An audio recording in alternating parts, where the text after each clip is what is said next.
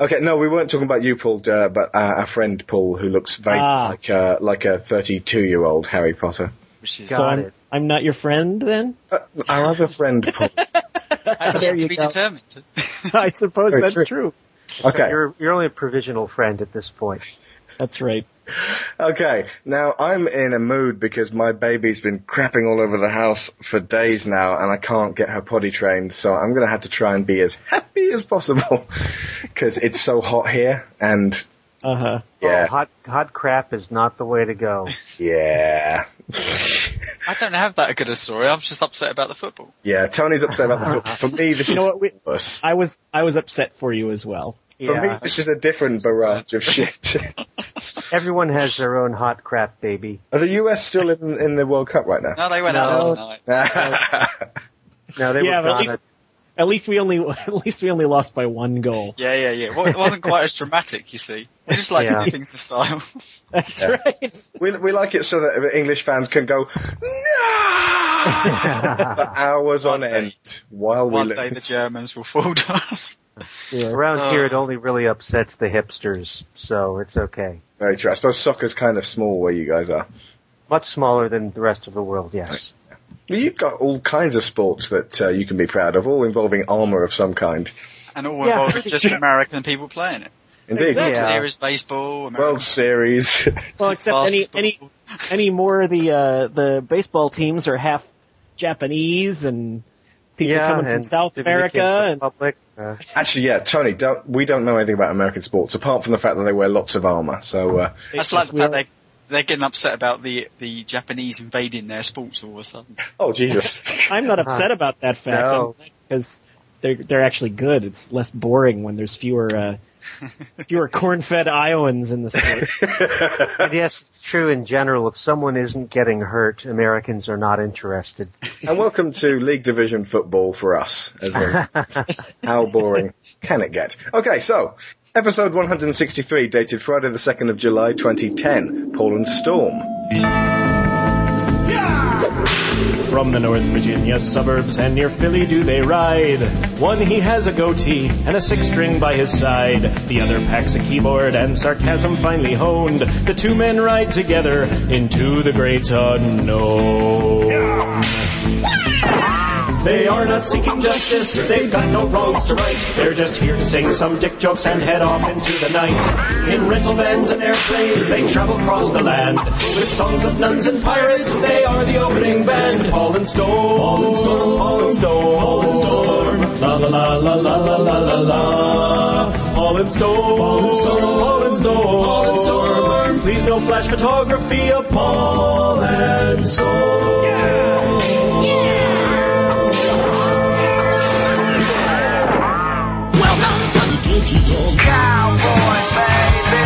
Hello. Yes, Hello. That's a lot of episodes, I gotta say. Yeah, thank you. Yeah. I, I've been noticed you guys have been podcasting as well. 88 or so, isn't it? We So- have. It feels like we've been podcasting for like nine years, and we're only on 88. I can't imagine how long you guys have been podcasting. Three years God. and a Yeah, bit. double that. Uh, that's so. That's like in in, in the beginning. Uh, that was old enough that podcasting basically involved like yelling into your your iPod. Like Yeah, it didn't have a microphone or anything. You would just talk to your iPod. No, it was a yogurt pot on a string, and I would Ah. uh, shout into one yogurt pot, and Tony would shout into the other, and somehow it got onto the internet. I don't know. Well, by way of Edison cylinder, I think. Okay, so this week we are honoured to have on the show two of the brightest stars of the nerdcore music scene, Paul. Sa- How do you pronounce that? Saburin, Sabourin. Sabourin, and Yes. Gre- Greg DiCostanzo. There's that. There's that fabled British exasperation we've come to know and love. Greg DiCostanzo, better known as Paul and Storm. Paul is the uh, high-pitched tenor you can hear, and Storm is the low-pitched baritone. I I think that's fair, sure. Uh, I disagree with that. I sometimes talk rather high. Okay, so what we're going to try and do is get a musical portrait of you guys over an hour or so, and uh, every time we've talked about a song for long enough, we're going to cut to it so that you guys at home can hear what we're talking about. Now, for all of those of you who are wetting themselves with excitement because you already know who these guys are, you're welcome. And for all those of you, yes, thank you, thank you, both of you. uh, for all those of you, Both uh, here, yeah. Yeah. Shush, these guys are huge. And for all those of you who do not yet know and have not been yet, been yet introduced and weren't listening to us when we mentioned how fucking awesome they were at PAX last year and several times in between. And when we saw them in November as well, god damn it. If you people haven't been listening to these guys yet, for those of you who have not yet heard them, get ready to get to know them in the next hour or so.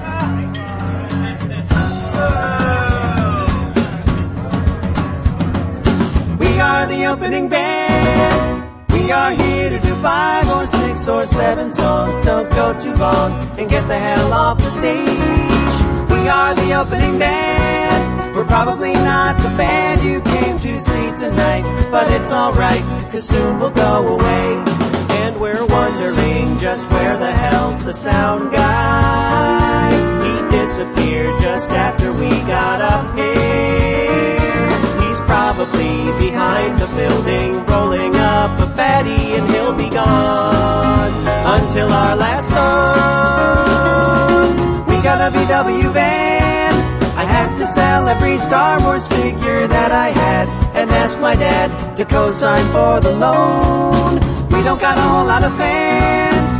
Nobody asked for our autograph and sad to say, as of today, no panties have been thrown. And we're wondering if this was worth the drive here. We spent six hours in traffic on the highway for 50 bucks and half price on the cheese fries and free Miller Lite on tap. Who can drink that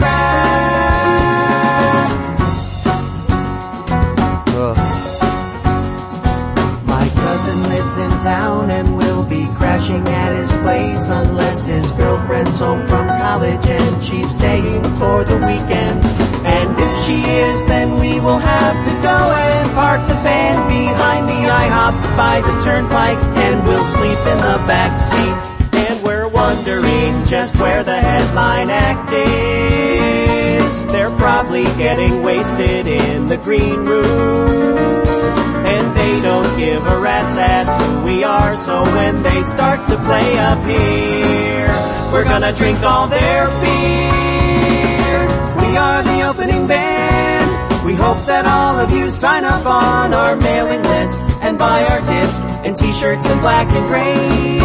We are the opening band, and we only got about 25 more minutes left. That's all we get to blow your ass away. We are the opening band. We are the opening band. Hello. Hello. Um,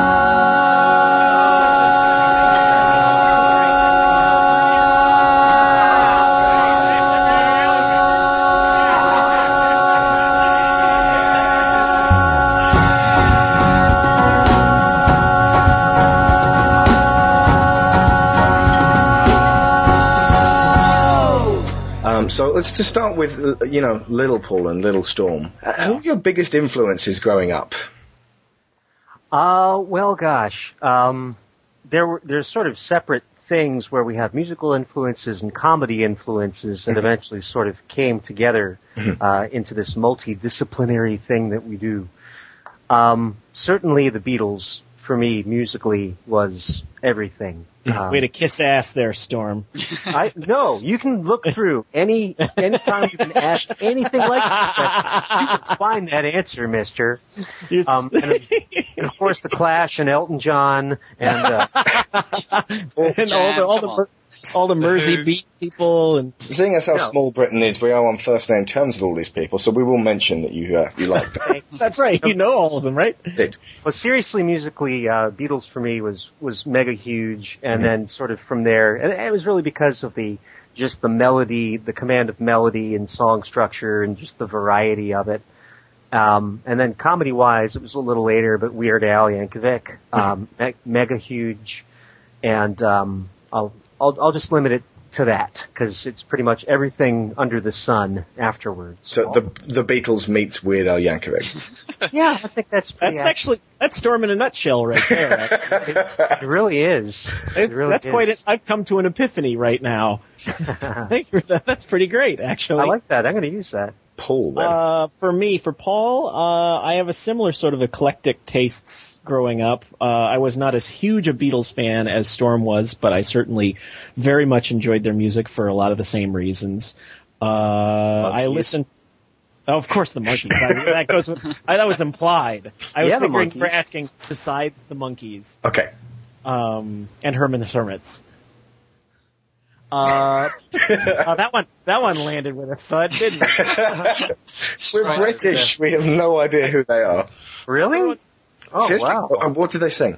You don't know Um, Herman, Herman's Hermits.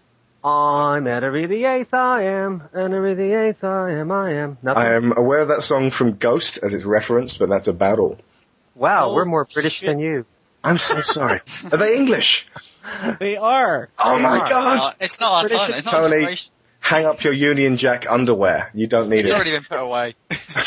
They weren't our generation either, really, but I guess it was a little closer. Okay.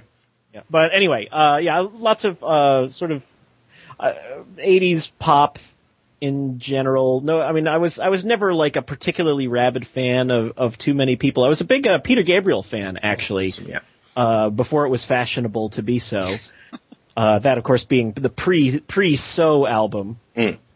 Um, but uh, and comedy wise, I was a big comedy nerd growing up. Uh, from people like uh, Steve Martin and uh, Richard Pryor and George Carlin and stand ups like that. Awesome. Uh, also, you know, a Weird Al, as as was mentioned. Also, a number of uh, American uh, comedy musicians, people like uh, Allan Sherman, Yeah. and uh, uh, I, there was another I was going to say, and now I am. Tom oh, uh, Lehrer? Tom, Tom Lehrer. Tom yes. Lehrer. Yeah, I, I had uh, we had all the Tom Lehrer albums growing up. He was a he was a very strong influence on both of us. I think. I have two names next to this question, and what, uh, t- uh, Tony, can you verify this? It's Al Yankovic and Tom Lehrer. Yeah. Al Yankovic's Absolutely. obvious, but Yeah, yeah, yes, you're very very perceptive. indeed. so so when did you actually form? How did the band come together?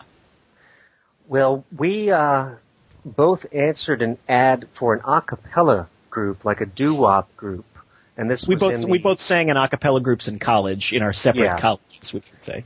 That's a And thing that- we don't get in the UK. We don't do that Yeah. at all. Yeah, it really started with the Ivy League schools over here, and then it kind of spread, especially in the uh, late '80s, early '90s in the states. And we were both very much into that in college. And after we graduated, we wanted to keep doing it, and ended up in this kind of hobby doo-wop group that only lasted about one summer. And then uh, that broke up, and we formed up with uh, two of the other guys who were in that group and that ended up becoming a, uh full-time professional a cappella band. We were in that for about 10 years. Da Vinci's Notebook. Yes, Yeah. Da Vinci's Notebook. Okay. Yeah, that Um, was that. That's sort of really. I mean, none of us who were in that group had expected to be professional musicians at any point, but over the course of about ten years, it just sort of morphed from being this hobby to being a part-time job to being a second job to being our only job. we, we got some really lucky breaks where we won a regional a cappella contest and that got us media attention, which led us to being featured on the Today Show on NBC. And it was a nice seven, eight minute segment that was just seen by, you know, probably uh, tens of millions, if not hundreds of millions of people. Oh, I don't think it was hundreds of millions of people. It was, it was three trillion people. that saw us. That's right. Give or They- They, they projected it into the past. Well, if you add it up, if you add it up, it was it was certainly tens of millions. Okay. So so what time period were we looking at? The late nineties? Since uh, around- yeah, like '97 or so. And And that was that was also right around the time we started writing more original material. We sort of discovered we started out it was just like sort of a cover band, you know, doing doo-wop songs and pop songs and things like that. And we started doing some sort of funny songs and that A we really enjoyed it on our end. Uh, They were fun to sing and, and the audiences seemed to respond to it. So over the course of a couple of years, we started writing more original music and going much more in that direction. And that's suddenly we ended up basically being this comedy a cappella group um, that our, our biggest hit. I don't know how much research you've done. We had a, a sort of so are, are the closest thing approaching a hit. It's not like it got major airplay or anything, but we were well known for a song called "Enormous Penis." Uh, Aha. I didn't. I did not know that. No. It's a it's a lovely song. In fact, you should probably play it here. I will forward it to you, and we'll you should play it at this point. Are, we- are we are we supposed to be pretending So- that we're uh, we're are, is this going out live? Or are we You just broke editing? the magic. People Oh, now realize that the God. podcast they're listening to on the iPods are not being recorded live. I'm still going over the, the fact that Paul just said he's going to forward us his enormous penis. I, yeah, uh, Yeah, Tony, you've fallen for that one before. Mm. Paul's, Paul's crotch is something of a lending library. Yes. it is. Uh, Okay, yeah. Paul, If if you you would, all, send all you have to do is send enormous me your, uh, send me, yeah, I'll send you my enormous penis. If you could send me, uh, just a couple thousand dollars, uh, seed money, you can send it to uh, care of my account in, um, in, uh, Kenya. Uh, actually, and I have a Nigerian prince friend who will be handling Oh, a careful. lot of, You heard about well, the Sony got into massive trouble for saying that. Did they really? Yeah, they, there was a, a commercial where um. I like the fact you're, you're talking quietly so Sony Yeah. don't hear us. Yeah, no, in case. No, it's it's so that Nigeria don't hear us. Uh, Kevin Butler, their uh, fictional character, said, "You can't believe everything you hear on the internet. Although if I if I did that, I'd be a, uh, uh Nigerian royalty by now." And uh, Nigeria said, "You're slandering Nigeria." and rather than saying, "Oh, come on," I mean. We've all got those emails, right? I mean, you, you have to have seen them, surely. I mean, is it possible that the only people who don't get those emails live in Nigeria? It's not in any way slandering you guys. It's a sly reference to internet culture. Uh, But instead of doing that, they changed it to that's how World War One got started because everyone was dead and no one would get offended by it. Uh, so yeah, Wow. Ni- sorry, Nigeria on Tangent. Sony's behalf. That's a slight tangent, but yeah, I, I, it was I educational, so it works. I say butch up Nigeria. It's, everyone else takes their licks. You can have some too. That's So- a t-shirt. That's a t-shirt right there. At the very least, a bumper sticker. So, so did the enormous penis song sink uh, the a cappella band? What happened? to No, it? it, in fact, it, it probably extended the a cappella band's life. Um, Really, uh, again, uh, sort of a. We are all becoming It's a stillborn metaphor. at this point. but it um, it was picked up by a very popular syndicated radio show in the states. Uh, Bob and Uh, Tom. Yes, Bob and Tom, Bob and yes. Tom radio show, which we were not aware of. They didn't actually air this show in our hometown, Oh, I see. and so it was a complete surprise to us that all of a sudden we were getting these requests and emails from people in parts of the country where we had never been. Oh, is it a request for you to turn up there, or a request for you to just sort of send songs to Bob and Tom, or, or what? Was A little of both. for us- yeah. A little of Oh. I was, yep. Um, but I'm just going to keep making noises as you talk, Storm. totally ruin the flow of the entire interview.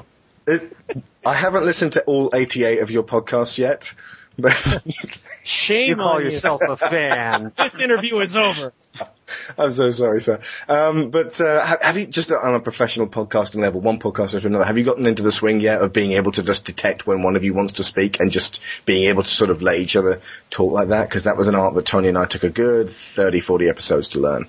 we set a ground rule early on, and we agreed to it that if one of us thought that things were getting boring, Mhm. that we would just shout out very plainly, Boring! and very quickly quickly learned to uh, kind of listen to each other and uh, and keep things interesting at the same time. That's good. I like that. Yeah. It's a I mean, it, I, I, it helps a lot that we've been performing on stage together at this point over, I think, 15 years. Yeah. Uh, so even though we're not in person, you know, it did take some getting used to. I will, I will certainly agree with that. The, the just being doing it over the phone is different than doing it from, you know, six feet apart on a stage. But luckily we had that background, so it didn't take us too terribly wrong to find our podcasting rhythm, uh, to coin a phrase. If you ever get so low that you don't know which way to go, come on and take a walk in my shoes. Never worry about a thing, got the world on a string, cause I've got the cure for all of my blues. I take a look at my enormous penis, and my troubles start a melting away. I take a look at my enormous penis, and the happy times are coming to stay. I gotta sing and I dance when I glance in my pants, and the feeling's like a sunshiny day. I take a look at my enormous penis, and uh, everything is going my way. So, um, what the Bob and Tom radio show? Um, did, uh, did I'm assuming you got invited on in person at some point because there's definitely there's a little bit of um, that in the improv bit at the end of uh, opening band. The Yes, they're they're sort of um, you know radio is sort of a different animal in the states than it is in the UK.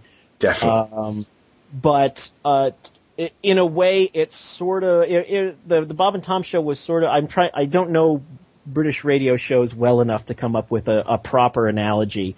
Uh, but if to to do it in a in a radio to TV method, the Bob and Tom show is to comedy radio in the greater part of America actually sort of what uh, Jonathan Ross's show used to be Ooh. All right. Yeah. Yeah. Okay. as as far as um, you know, it, it's not like a huge. Uh, it doesn't carry the fact that it's this huge, incredibly uh, permeating show, but it's it it was syndicated in about 150 different cities, at least at the time. Hmm. Uh, so it gave us sudden, massive penetration in in all these markets that we, as Storm said, we'd never been before. Just as an independent band, we couldn't you know get that kind of advertising. And what they do is they just have on comedians and it's hmm. you know four hours every morning. They're syndicated out of Indianapolis, Indiana, or something, and they will hmm. just have on different comedians and musicians and such, and just talk and be funny and play songs. And it was this great, you know, outlet that we had never, you know, cer- certainly never banked on to have this kind of exposure. And and they would have us back every. We I guess we would go back every five six months or so. Um, Basically, when, whenever stuff. we whenever we had something new to bring on, and they're just they were really terrific in a lot of ways. They they took us under their wing, both with Da Vinci's Notebook and when we formed the present band, Paul and Storm.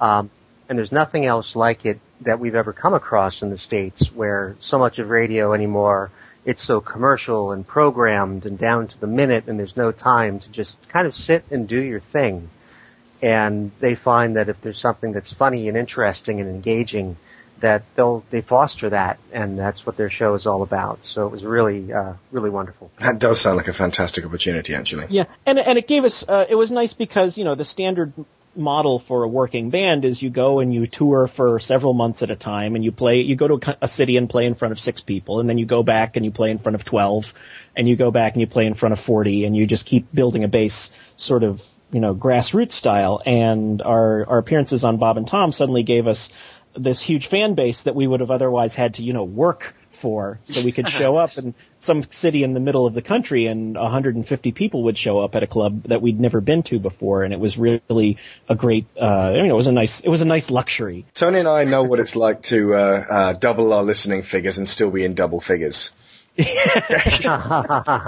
How did you get in with uh, Jonathan Coulton? Not Uh, like we- that, not like in like in the British, right yes like right that. Unless you did, in which case, well done. Uh, thank you. no, we uh, we actually stalked him on the internet. We we saw him. We saw uh, John Hodgman on the Daily Show, and that we went to John's uh, Hodgman's website, and he did a thing the that he, the the 700 hobo names list. I don't know if you're familiar with John Hodgman's stuff at all. No, I've never heard of him. So John Hodgman uh, on the Mac and PC ads that you guys had over there. Uh, was it uh, who who was playing the the PC in in those ads? Was it? Uh, I think that was uh, Mitchell and Webb, wasn't Yeah. it? Yeah, it was Mitch, David Ah, Mitchell, right? He, okay. He's the American David Mitchell, basically. He he originated that part that David Mitchell plays in the uh, in those commercials. He's Okay. the USC, and he's a correspondent on on the Daily Show, and he's sort of a a, a very popular nerdy type here in the states. Okay. So when I say John Hodgman from now on, you just imagine I'm saying David Mitchell, and we'll be fine. Okay. So that Hodgman and Webb look. Mitchell. but anyway, so uh, he he appeared, uh, and he's an old friend of, of Jonathan Coulton's, and Jonathan was playing background music for this list that Hodgman, Mitchell. yeah, uh, that where he just he he wrote a list of 700 fictitious hobo names, and Jonathan Coulton was playing music in the background for the entire 45 minutes of the reading of this list, and we just thought that was an interesting achievement that he just sat there and played one song for 45 minutes uh, on this incredibly arcane list, and he had he was just starting at the time his thing a week project. Song a week. Yeah. Uh, he was just maybe 10 weeks into that or something. So he hadn't really done any performing live. And we were just starting out as a duo uh, with Da Vinci's Notebook having uh, basically folded not too long before then, and we were looking for you know people to perform with, so that if we went to New York or wherever, uh, if we were going to perform in front of only six people, we'd rather find somebody else and perform in front of our combined 12 fans or something like that. Uh, so we just emailed him and said, hey, you know, this is us. We really like your stuff, and would you like to do a show together sometime? And he said, why the hell not? Because it was early enough in his uh, career where he uh, still, you know, talked to regular people. Now he's just hidden behind a wall of, of sycophants and, and assistants, and there's no talking to him. Yeah, there's just no talking to the man. Flying around in a Learjet wearing a white floor-length silk coat. It was a Zeppelin, but other than that, you're entirely correct. So, so was this at a time when maybe Jonathan Coulton could have joined you two as a band member? I think ever discussed? would that have worked? I mean, of I course it would. early on he recognized that probably wasn't a good idea. So Well, it's funny because when we were first starting out and uh, starting to do shows together on a on a regular basis, when we were starting out, we would decide uh, who was going to go first and who was going to be the closer, so to speak, in various markets. And within a month, it became very obvious that he was becoming far more popular, far more quickly than we were, and it became sort of a laughable concept for us to open up for him. I mean, for us to close in, in most places. So that's how we sort of fell into the, the steady role of being Jonathan Coulton's quote unquote opening band. But as it's worked out, even early on, uh, Jonathan also has a history of college a cappella. So all three of us are harmony singers. So early on, um, and a lot of his songs are written with very nice vocal parts. So that's part of what made it so much fun for all three of us is we come out during his set and give that little extra to these songs. Um, and that it, it's a lot of fun sort of having two distinct acts touring together and yet you have a little, a little bit of interplay with it. And I think, uh, You can't audience- complement each other very well, I must admit. Yeah, I gotta say, um, last uh, year at PAX when you sang Space Doggity, um, possibly one of the best performances I've ever seen. Just that one, I mean, the rest of it was fantastic, but um, when I got my PAX DVDs through, uh, that disc was scratched, and at the point when Space Doggity started, it went, eh, eh, eh, uh, and it died. Oh. And I ah. broke down into frustrated sobs. My wife can attest. to this. I was catatonic for an hour. I was ah, like, oh, you poor man. it cost me 36 English pounds to get that damn disc to me. Oh my that gosh. did, well, I mean, the, the people at, uh, at uh, Penny Arcade were really lovely. They sent me a whole extra set, free, um, yeah. to, to replace that. So, uh, it, Well, the it- last thing anyone needs is for a British man to be crying. absolutely. but, um, no, but the, the point was that that song, absolutely, you know what? That was the first time I'd ever heard it as well. I was told, um, uh, by, uh, Bobby Blackwolf, oh, you, yeah, everyone's going to run for the bathroom at the point when they start Space Doggity because no one's going to be wanting to see be seen crying in front of their friends, and uh, everyone stayed wrapped, bums on seats, uh, and uh, all just sort of tried to sort of stare straight at the front so that no one could see the tears dribbling down each other's faces. The the harmonising, just the sort of the rising up was f- phenomenal. So uh, yeah, I'll stop Yeah, uh, polishing your knobs at this point. We'll move on. to Something No, no, please, be, feel No, free. no, don't stop. We like that. We like that. So, um, do you actually tour separate from each other, or is it a deal where you actually tour always together? Or We we do other things as well. Um, Does your Jonathan- boss follow his zeppelin? But th- no, the reason I ask is the reason I ask is because the show works so well with you being there. So I can't really imagine some of those Yeah. you guys aren't there. So Yeah. Well, right That's now, nice of- John Jonathan is uh, he's working on a new project, and it's sort of you know whatever his artistic vision is, we're we'll be happy to uh, to tour. We have our own things going as well. It, it's sort of like a uh, a Rat Pack mentality, if if you know Nice, that yeah. reference. Um, but we do, do our own shows as well, and then we have our show Wootstock that we do with Wil Wheaton and Adam Savage from MythBusters. Mhm. Actually, we were going to ask you about that later, but if you wanted to say talk about it now, go for it. Um, What in the hell Sure. was that noise? that was him hitting his mic. Oh shit! okay, Uh, I yeah, thought no. it was an extremely, I thought it was an extremely large animal purring into the microphone. yes, there's a dog there that really likes Wootstock. A purring dog. Dog's the most famous purring animal, of course. Ah, the, the dreaded purring dog of Cardiff. I don't know. That's Wales. Things are different over there. I just don't, I'm not sure how different. In England, son, uh, dogs purr and whales purr. Right. Anyway, Wootstock. Wootstock. Yes, Wootstock. Yes, let us segue gently back into the discussion of Wootstock. What can we tell you about Wootstock? Uh, uh, what what is Wootstock? well, I guess to, to start it is uh, sort of how it came about. I think explains pretty Yeah. well what it is.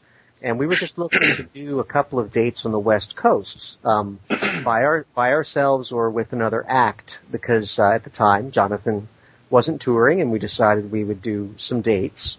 And um, we ended up approaching Wil Wheaton uh, about doing some kind of show because we knew he had done some book readings and that it might be a really fun thing to do. And we had known Wil, I mean, we weren't like best buddies with Wil necessarily, but we'd known him from meeting him at a couple of Jonathan shows that he had come to, and then, uh, we, we met him, uh, at PAX that year. Yeah, Yes. you would have been on our podcast were it not for Wil Wheaton saying, "Could you get some stuff out of the back of my truck?" Which was the uh, reason you gave us why you couldn't uh, do the interview then. But uh, we get you to ourselves now, and we don't have to He mess pops around up with everywhere. time and stuff. But yeah, no, carry on. Sorry. So then, um, Paul and I talked about it some, and I think it was Paul that said, well, why don't we add Adam, Adam Savage, who we had also recently met, and again, weren't like complete best buds, but felt like uh, we had enough of a relationship that it might be uh, fun to just do a couple of these these shows, and then thought, well, how about you know, this sounds like a real event um, that people would be really interested in, and wouldn't it be neat if it was interest there was enough interest that we could even have guest acts come in. And so we put the first shows together uh, as an experiment and had three or four guest acts in each city. And it was just an immediate success. Um, and it really came across as, you can call it a geek variety show or nerd vaudeville, where you have all of these different acts that are certainly geeky and nerdy, but distinct from each other. And some are music and some are comedy. Uh, we have people that are doing puzzles that people either participate in or, or solve online during the concert. And it's the audience though that they sort of recognize here is something happening live, this live event that is based on what they experience usually only online by themselves on a computer. So you have this feeling like it's summer camp, you know, and everybody is gathered physically in one place to celebrate all these different things that uh, geeks and nerds love. So computer We were- camp. Yeah, Yeah, sort of.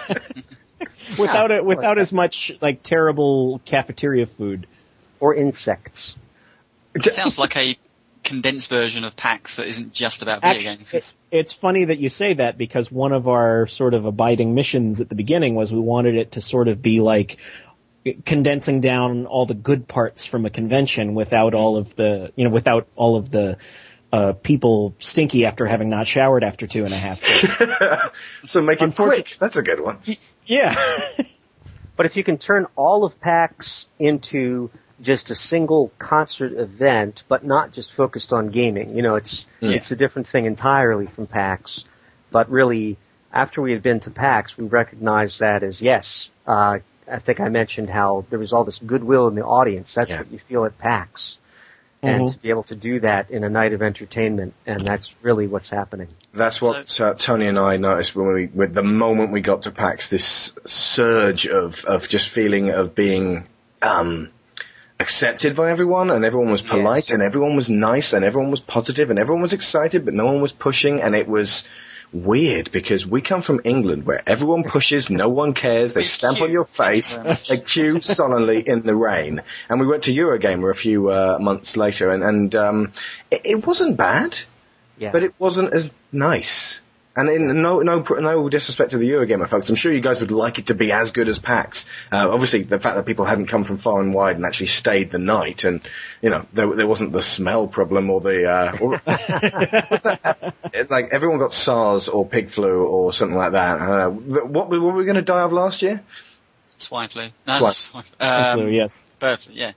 Bird flu, pig flu, it, whatever Whatever. kind of f- flu from whatever kind of animal was fashionable that month, um, we were all going to get it. And I think a friend of ours was really frightened that he'd got it because uh, he spent the last day, the day after PAX, basically a zombie. Uh, that's this is this is Paul. We're really sorry, Paul. But um, yeah, um, It was me, okay? I was sprout. I I brought my little vial of Pax Pox. Different Paul Uh, again. But um, I but yeah, spread no, liberally on my hands. Shook hands with everybody. But the feeling at PAX was addictive to the point where we can't make it this year, and we are Yeah. sad about that fact because sorry, I'm going to try for 11. I'm going to try and bring my wife this time because that that feeling of being there and just being okay, right? Um, was it? Ah, yeah, actually, it was one of yours. When you were singing Frogger, the Frogger musical, Oh, which I'm going to stick yeah. on right now. Yay! Now why the chicken might have done it, I just couldn't say. But if I'm gonna make it home, this is the only way. Five lanes of traffic, an embankment, then a stream. It's like it's some kind of amphibianic fever dream. The total lack of law enforcement on this road's a crime. I'd write a letter, but I simply haven't got the time. Give me a call tomorrow if I haven't died. And I can tell you how I made it to the other side. Up, left, up, right, right, right, down, left, up, up, up, left, up, right. If I make it to the other side. Up, left, up, right, right, right, down, left, up, up, up, left, up, right. I hope I make it to the other side. Up, up, right, right, right, down, left, up, up, up, left, up, right, right, right, to the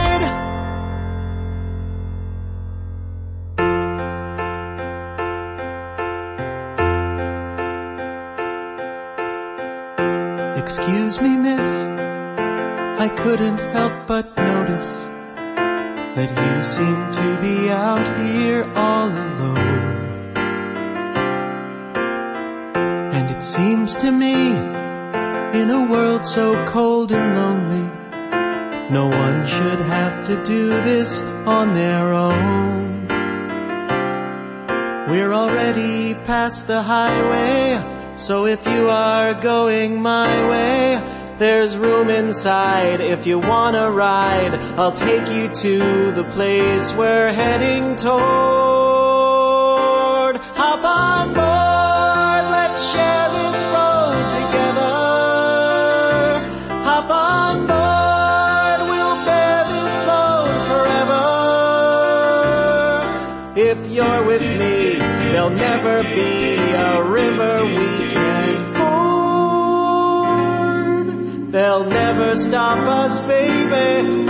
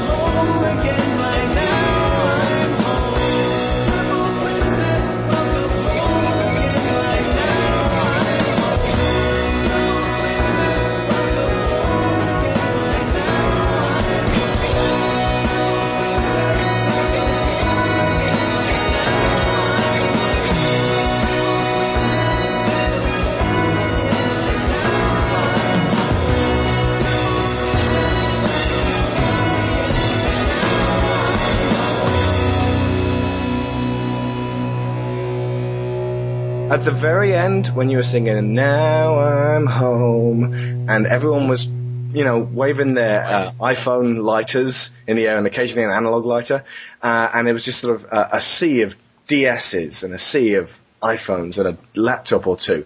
And everyone was singing "Now I'm Home" and waving their hands in the air, and it was a, for most people the first time they'd ever heard that song, and yet the unity Yeah. Yep. got there was palpable. And I think Tony was- Tony doesn't cry much, but you got a little little choked up at that point. Yeah, it was. Yeah, it, but it was. Turns out completely. it was very touching to see from the stage. I mean, you know, we'd sort of, you know, to a degree that song is calculated. Like we were kind of hoping that section would would would be a everybody wave your lighters kind of thing, and we would encourage it. But at the same time, I don't, you know, I can say I personally was not quite prepared for just, uh, well, a that degree of of people waving their uh, Well, lighters and, Yes, and such. and I, I, it certainly was was you could say calculated, but really it was a way to try to channel that energy. Yeah. And, Yeah, and the hope yeah. was that the song would be a way for people to feel that and express it and really create um, that sense of community. a perfect song for a perfect audience. I mean, those two Yeah. two things combined like that. I mean, as we've said this before, certainly with Jonathan Coulton, the way that how do you translate your music to a, a wider audience that isn't just geek culture, but you know, and whether Yeah. it should even be heard outside that audience? Do you think that's actually possible? Um, well, the thing is, we we never set out to specifically appeal to geeks and nerds. I think part of it is And that dweebs. and dweebs and Dorks. dorks. oh no, I I, I Neo want nothing Maxi to do Zoob with Dweeby. But at the same Oh, time, you know, we sort of are. and um, we do have our music like the Bob and Tom crowd is not a geeky and nerdy audience. And Um, yet.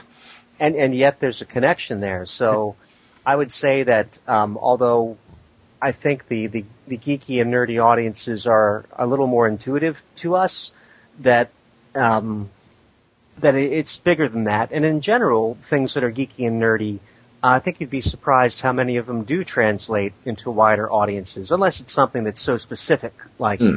You do a song about, you know, one particular Resident Evil game, you might not appeal. But then again, you do a song about like Fortran programming or something, then then you're kind of limiting yourself a bit. Yeah. but I oh, think Oh, more and more you- are kind of recognizing that that they do have these geeky and nerdy elements inside of them, but that for so long it's been something that you've wanted to tamp down and not acknowledge, even if you're not someone who primarily identifies as a geek or a nerd. That those things that characterize geeks and nerds um, are are often very positive things, like being passionate about things that are uh, are smart or intellectual or clever, and that yeah, maybe you obsess over it a little bit, but it gives you a command of a subject, and it can be any subject you choose. It's your approach to it more than the subject. See, my theory is that people who obsess over sports statistics and things, and, and uh, they're just as much geeks as everyone Mm-hmm. Yes, else. are. Of course they are. People who can uh, reel off you know, what goal was scored by what guy when, uh, just because that sport happens to be massively popular doesn't make you not a geek. Neither should you not embrace that. I think maybe in the next 20 years or so, as we get stronger and more numerate, um, hang on, does that mean we can count more, or there are more? yes, we're- we're- Numerous. As yes. our numbers Yes. grow, um, it, it will become more and more acceptable because geek culture is far more now than it was back in the 70s or so. Oh yes. Yeah. And I think Well, Not that I would know. We weren't around, sorry. Well, it was always there, but again, it wasn't something that was openly acknowledged or celebrated or that you dwelled dwelt on. Um, it was underground. Um, but as long as your your brain and your intellect, I don't mean intellect as in highfalutin, um, but you go to your thoughts first, uh, and not to your, you know, kind of, it's brains over brawn. That's your first resource. Well- Even though I would say that people like weightlifters are actually quite geeky in their approach. The Well, yeah, if you can get passionate and obsessive about anything, you've got geek yeah. tendencies. Yep. Yeah, there's, uh, I mean, uh, uh, you know, in America, there's there's whole bunches of people that are ridiculously obsessed with fantasy football. It's American football. Is there like a is there a uh, a UK equivalent? Tony, is there a fantasy football league? yes, Yes. it's proper football. It's okay, you're right. Re- the real kind that we suck Yeah. at. Yeah. But, you know, I, you know, as, you know, we had said, I think in one of our podcasts, you know, there's, there's really, you know, almost no difference from a practical standpoint between, say, playing fantasy football and playing Dungeons and Dragons. It's just, you know, different, different combatants.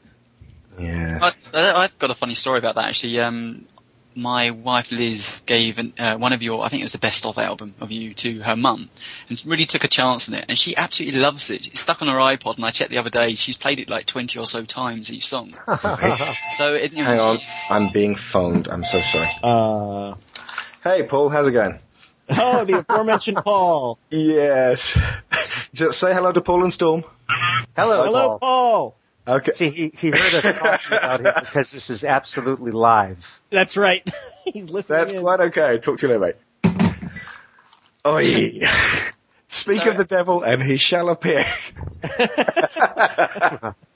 So it only took a song like uh, The Captain's Wife Laments, um, and she was just crying, literally in tears, and she's been Yeah, hooked good tears. since. So yeah, so it can be, you know, and she's, Christ, 65. Yeah. I mean, when it when it comes down to it, we you know we we never sit down for the most part. I can't think of any example where we sat down and say, "Let's write a song to pander to the geeks." Yeah. Uh, that may be a nice byproduct, and I'm not saying it's never in our minds, but for the most part, we sit down and we try and write songs about things that we think are funny or enjoy. Yeah. If nothing And else, that's a good line for a t-shirt again. we get we could start a whole T-shirt company. Off In fact, just like, yeah, a cartoon, a cartoon of you two just sitting in front of a drawing board, stroking your chins, and then just that in a speech bubble above it. yeah, no charge for that. You can have that. Thank you. Thank you. Done. So quickly to bring it back to Wootstock. Sorry. um, Sure. any chance we're going to see this outside of America, or is it just too, you know, the, the people We- that you're looking for to be in, on on that stage just works better in that culture? Oh no. Um, we want to bring it absolutely everywhere. Um, and certainly in the UK, there's a a huge overlap with the American culture. And part of what we do in Wootstock is whatever city we go to, we invite people who live in that city who are notable geeky types. And, you know, Lord knows in the UK, we would find across the entire place great people to join us. But it's uh, it's very hard to coordinate all three of our schedules. That is Paul and Storm, Wil Wheaton, and Adam Savage. And then, of course, just the costs of getting us over there are much higher. But we're hoping that it grows to the point that um, that we'll be able to do it.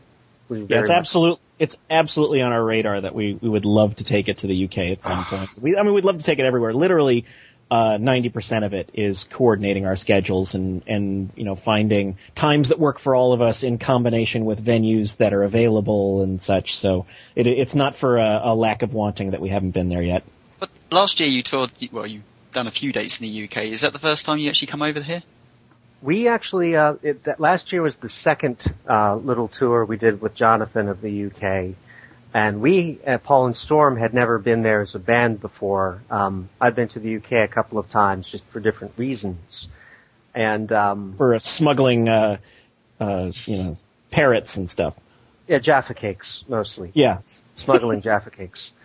Um, but yeah, we absolutely uh, fell, you take fell parrots love. in, you take parrots in, and you take Jaffa cakes out. That's That's like right. the- That's it's the, It's an even trade. the What do you think triangle. Jaffa trade. cakes are made out of?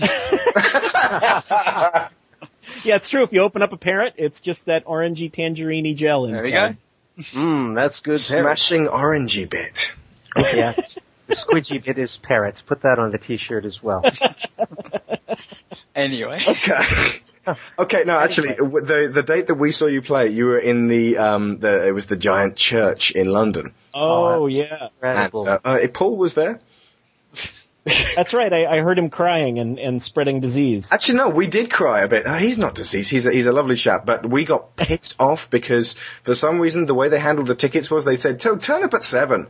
and then they started letting people in at seven, or and they started letting you guys play at seven thirty. Yeah, we we were still standing in line at seven fucking forty-five. Oh, sorry so about we that. missed opening band. We missed Nugget Man. Oh. Ah. I tell you what, that was the shrillest thing because you done the nun song in a church. Uh, Yeah, I was just about to Yeah. say. Okay, we're going to play Nun Fight for you now, but I'm just going to say, imagine listening to this in a church. There was a convent over in Italy. This particular convent had only three nuns left in the whole place. Completely true. I know. And yes, very sad. It gets even worse though, because the local diocese was forced to close this convent. It's a sympathetic town. It is. That's what it says on the license plate. Minnesota. Aww. oh man, I think I, I see a referendum for the next election. Vote yes on all. um, but anyway, it, it gets even worse than that. Be- now don't push it. Because the reason they had to close this convent was because a fistfight broke out among the three nuns. Swear to God, we found it on Fark.com. So now there were these three unemployed homeless nuns just wandering the streets of Italy. They had no jobs. They had no practical workplace skills or training.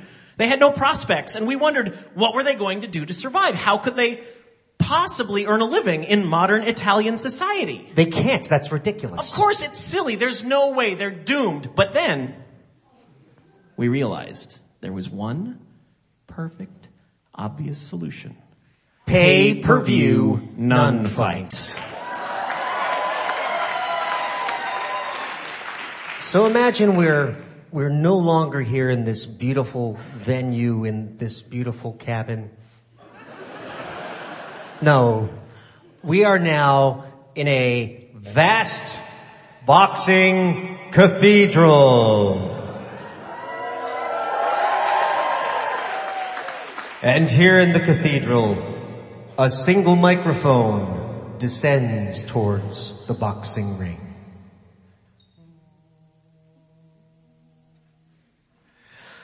Ladies and gentlemen, we present our title bout for the evening. In this corner, weighing in at 114 pounds, by way of the Sisters of Our Lady of the Immaculate Right With a record of 23 and 1, with 15 knockouts, 3 TKOs, 2 decisions, 3 conversions, and 1 exorcism. The High Priestess of Penance, the Pounding Penguin, the Assassin of the Passion, the Stinging Nun, and the Roman Catholic Wrecking Ball.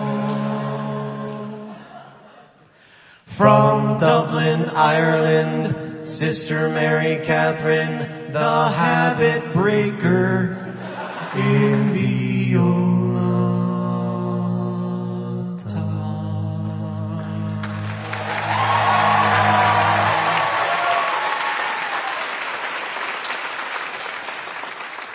And in this corner, weighing in at an even 82 pounds, by way of the Order of St. Adelaide of Perpetual Confrontation.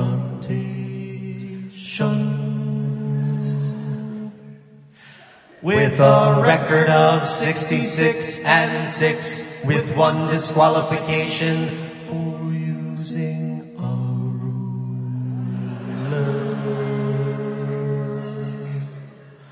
The Vatican Vixen, the Pontiff's Pitbull, the original sinner, the homicidal bride of Christ, the assaulter from the altar, the Undertaker,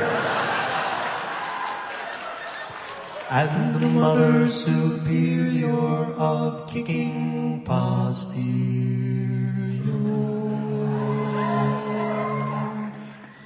From Mexico City, Sister Maria Teresa Garcia, Graciela Aguilera Delgado, Francisco Diego Arroyo, way to go, Montoya, Zapata, Paquito, El Guapo, Abuelita de la Boom Boom, Mendoza.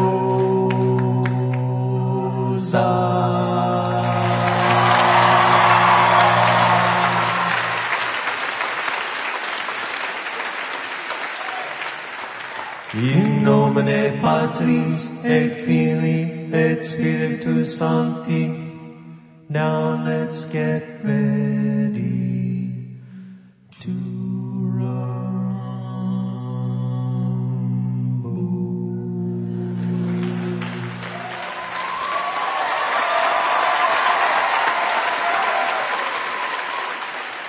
How did you guys get into rock band? Literally I into rock band. That was actually through PAX that the year previous they, uh, for the first time, had decided for the main stage performers, they would they would do a song from each one and have it as a PAX pack. And this was before they were doing the Rock Band Network. It was kind of a novel idea. And then It was for uh, uh, Freezepop, and uh, MC Frontalot, I think. yes, Yep. Yep. correct. Yep. And uh, I guess it went really well. Uh, so they decided they would do it the year after that, and we were more than happy to uh, to do that. And we are looking at uh, adding more of our songs to Rock Band, even though the instrumentation isn't, you know, isn't exactly exact. But Yeah, I'm assuming because you guys play uh, acoustic. That, Uh, that's well, well, some of the recorded stuff is it has is uh, you know some of the studio versions of our songs are uh, you know with either real instruments or you know a real band or or fake band. Uh, yes, that's right. Sometimes things are faked. No. I know. Okay, so what what songs are you guys considering? What would go into Rock Band? Paul wants to know. He's a big Rock Band fan, as are we. I think the most we we actually put out a poll for to our fans. I think the most popular ones. I think Frogger was was Yeah. pretty handily the winner. Uh, I th- our song uh, "Better Version of You." I think some people requested. hmm Uh, What Nugget else was Man. really- Nugget Man, has some yep. requests. Oh, and uh, Paul uh, has just sent me a message and says that uh, tell them I'm ninth in the world for on Xbox Live on vocals for opening band. he is. He is fucking for him. awesome on vocals. I wonder. How- I wonder how we would do. Yeah, Probably not very well. You normally see that artists try to play their own songs. Just being able to sustain the hello at the end. yeah. Oh, yeah, That's it's a insane. Feat. that, I think you beat um, a dude from Linkin Park for uh, for sustain on that. Well, he's not an a cappella singer. Absolutely. That's right. He's not as talented as us, apparently. Dude's an amateur. Okay, so Chester Bennington. Calling him out. We, Chester Bennington versus Paul and Storm to the death. But uh, no, okay. So you were thinking Frogger the musical and uh, better version of you. Oh yeah, that is good. I love Uh, it that some people requested nun fight. Yes. That'd be great. Yeah, it's it's it's only vocals, but it would be awesome. Um, I'm assuming the captain's life's wife's lament couldn't Oh possibly yeah. Get in there, could it? That's Uh, one like the uh, the the question we'd had about that. We haven't really talked to those guys in a while, but uh, that was certainly highly requested. The problem is the studio version of that song, the whole first half. In fact, I'd say the first two thirds. There's not really any rhythm to it. Exactly. It's just straight No through, isn't it? Yeah. No tempo. It's just no sort of tempo. free, yeah, freely out out of tempo. So how would Yeah. you do that? And also But- that song's to be played with the crowd as well. It's, yeah. Yeah. Yeah. Yeah. You have to keep stopping and stuff. Yeah. No. Yeah, Okay. the, uh, at, oh, I was going to say at the Wootstock shows, we've taken to, uh, you know, the two of us and, and Wil and Adam will come out on stage and we turned that into about a 20, 20 plus minute marathon at times. I think in Chicago, we went, uh, what was it, 42 34. minutes. Oh yeah. If you Jesus. everything. I thought you were exaggerating when you were saying you could do it for 52 minutes, but that's that's pretty close. We used to be exaggerating about that. Yeah. Um, although with Wootstock, it's more like going back to the Rat Pack analogy, sort of the opportunity. We've all done our individual things where we're all together and just having so much fun, just playing off of each other. And then, like in Minneapolis, like we even had Neil Gaiman who was Ooh. there Nice. uh, come out to uh, to do a spooky R. Um, what be your favorite Neil Gaiman comic book? Never were. R. Sandman. Stardust. Boom. Got it. Nice. American Gods. Coraline. You should just start. I was just thinking about Neil Gaiman stuff. It was technically he uh, uh, re- uh, rewrote. He adapted Beowulf. Yes. That's right. true. Indeed. With Roger Avary. oh, Paul, is he out of jail yet? This, uh, no, he is not out of jail. Oh, Roger. Poor guy. If you're listening, Roger, we're rooting for you. Seriously, come out and uh, and and adapt something else with gaming because we do love us some Beowulf here. Okay, so that is a tangent and a half. Uh, might I suggest? Now, now you get the idea wh- how we can make the song last. might I suggest "Cruel, Cruel Moon"? Oh yeah, that would be fantastic because it is more of a straight ahead rock and roll song. Sure. Possibly count to ten. That would work. One- I don't. I don't know if they have. I know they have content uh, issues where they have to clean things up. Uh, but I don't think we say anything actually obscene in that song. We just imply a lot. Yeah, yeah. And it's mildly offensive in spots. uh, yeah, it's it's that's it's vaguely vaguely racially sensitive at a point, but I'm fairly certain that people know you aren't being racist. well, that's the thing. When we wrote it, it wasn't perceived that way at all. Mm. And uh, events, um, and of course, you know, if you have, if you have not played the song yet, you you wouldn't know what we're talking about. Let's about. play the song right now, so Sure. everyone knows what we're talking about. You know I love to count to ten, so I made this song. Everybody knows the words, why don't you sing along? One, two, three, four, five, six, seven, eight, nine, and ten. One, two, three, four, five, six, seven, eight, nine, and ten. Was a hockey player. He always smiled real nice till he took a nasty cross check and his teeth spilled on the ice. Count 'em up. One, two, three, four, five, six, seven, eight, nine, and ten. One, two, three, four, five, six, seven, eight, nine, and ten. Starla is a stripper, working all night long. Rate you her dignity for ten bucks in her thong. Count the ones, y'all. One, two, three, four, five, six, seven, eight, nine, and ten. One, two, three, four, five, six, seven, eight, nine, and ten. Connor and Katie are Catholics, living in Dublin town. They don't use no prophylactics, cause they make the pontiff frown. Count the kids now. One, two, three, four, five, six, seven, eight, nine, and ten. That's a lot, y'all. One, two, three, four, five, six, seven, eight, nine, and ten. Paris is a party girl, you know you'd love to do. Count up the diseases that she can give to you. Two, three, four, five, six, seven, eight, nine, and ten. Get a shot, y'all. One, two, three, four, five, six, seven, eight, nine, and ten. Barbara has a boyfriend, sees him every night. Every time he drops his pants, she squeals with delight. One, two, three, four, five, six, seven, eight, nine, and ten. That's a lot, y'all. Four, five, six, seven, eight, nine, and ten. Freddie was a farmer, made his living off the land. But now he counts a different way since the combine caught his hand. One, two, three, four, five, six, nine. One, two, three, four, five, six, nine.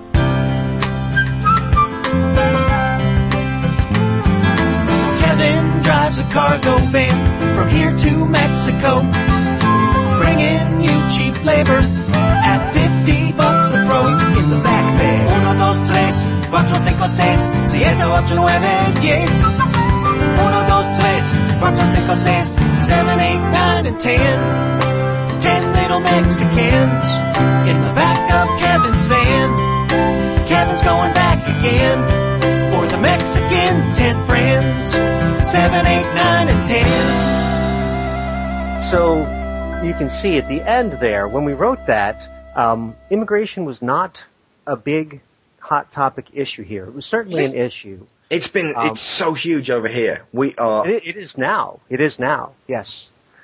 Um, but when we wrote it, it wasn't at all, and it actually makes me a little uncomfortable to perform that one live anymore. Because Yeah, we sort of- have people react to it and in go, a way. ooh, they, they're talking about that when actually, Well, that reaction I don't mind because because it's almost like we're making you think about it. We're making you deal with it.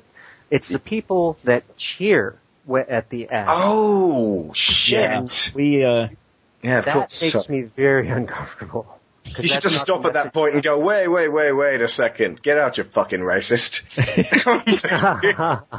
That'd be great. yeah, But we no, actually, we took that one out of the rotation for a while. Yeah. Uh, haven't played it for a while, That's just partly, sad. partly for that purpose. You shouldn't have to censor yourselves, but, um, I don't know. Well, would, the thing would you, is- would you adapt the song and just change that, that last verse to something else? I don't feel like it's censorship if, like, if we're not performing it because we are no longer ourselves comfortable. If it's because hmm. we're afraid someone else will react to it poorly, then that's more of Even if it, that is in a positive way, which in Yeah, it, but time and culture Okay. changes. I mean, the- you know, Yeah. how many songs have gone through the history where they hmm. don't necessarily work now, although at the at the time they were perfectly fine. So that's understandable Sure. to leave something out of a set after you know a hmm. period. Okay. Plus, Yeah. plus we sang it a lot for a number of years. Yeah, yeah. And we got very question- tired of it for a while. And that's a good question. I mean, obviously you, you have a fairly deep catalogue of work uh, with a number of songs. I mean, what, 200 maybe? You know, probably of your own per, par, private collection. Including all the 10 second ones. Right. But do you do you actually generally get bored of, of playing some of the songs, or the fact that they're so crowd interactive helps that no end? I would say the songs that do have the crowd interaction have a, a wider shelf life because Mm. of that, because it's no longer just about the song, and also if you've seen us in concert before, comedy music isn't like uh, regular music. Like Mm, mm. if you have a song that you love, you could hear it a hundred times and still get close to the same thing out of it. Mm. With comedy, once you know the joke, you know the joke. So there has to be something else besides just Yeah. the joke that's good about the song. And it certainly helps, um, like even if we add a new song into the set list, suddenly all the other songs sort of seem new as well because you're kind of excited about the new song. So there are a lot of ways to make the set feel fresh. Oh, I'm also going to suggest for Rock Band Network, if Aaron Neville were waiting for a parking spot at the mall but someone else snagged it.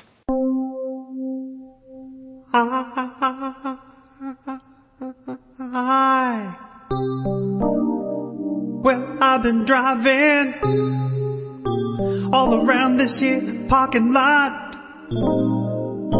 for what must be an hour or more.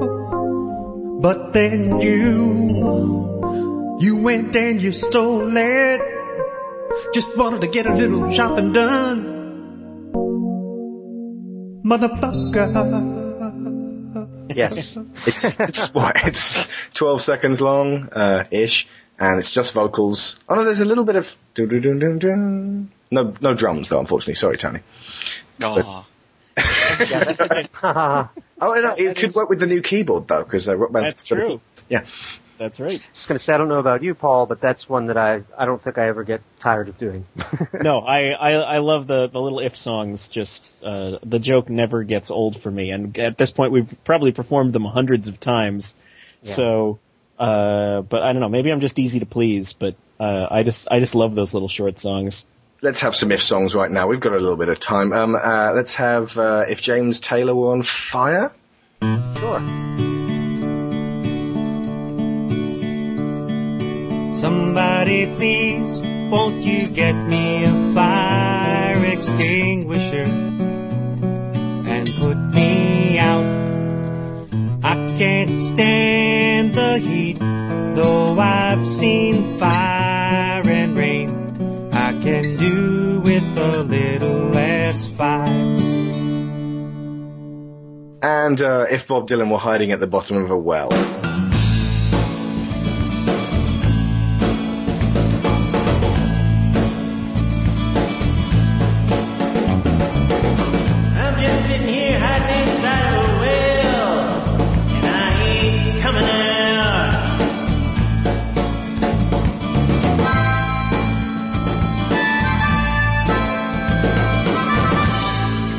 I love that one.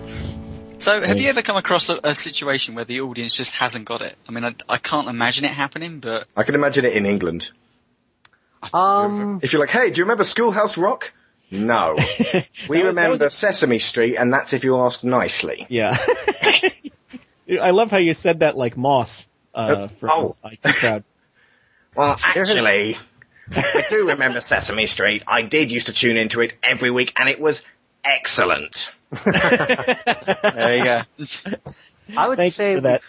general audiences, I'd say no. And even like when we go to England, we kind of go through our set list and say what what will they just not get. We've had corporate gigs, industrial shows that are for you know, someone will hire us to entertain a group of I don't know farmers or whoever. And- So you uh, do the uh, you do count to ten at that point. well, of course.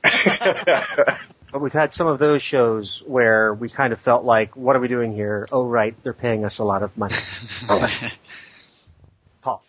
Oh no, I was just going to say uh, some of my favorite moments performing ever. In a couple of different cases, we performed the song "Count to Ten, and at the end of the song, someone has come up to the stage. One time, there was a, a guy who was actually missing Oh. uh, three or two or three fingers from a combine accident. and said, "Ah, "Hey, Mister Funny Man, we don't No. we don't take kindly to you making jokes about no combine harvesters." No, he loves it. great- Oh, he loves a great it. Yeah, all his friends were sitting around him, pointing at him, at uh, you know, trying to get our attention and pointing at him, and he waved at us with his. So he was like, "Finally, a song Oh. for me." That's Yeah. exactly right. Ex- It that is lovely, actually. And, and then there was a song where a guy uh, came down to the front and handed us his artificial arm. Nice. Oh. Excuse me, no, it was a hook. It was, It was it was a hook hand. Yes, he actually Oh. had a hook hand. okay. like one of those one of those grippy hooks. So it'd Yeah, be one, two, three, four, five, six. click. But it was it was great. I just, I mean, you know, uh, it, it was it was one of those moments I maybe have been said into the microphone. Like, how the heck did we get here? You know, Yeah. what what kind of life are we living? That It's we're standing on stage and someone just handed us his artificial limb. I don't think James Taylor or Bob Dylan or even Aaron No. Beale have ever had that happen to them. And if they did, Not it would it would be awkward for them. For us, it you know kind of par for the course.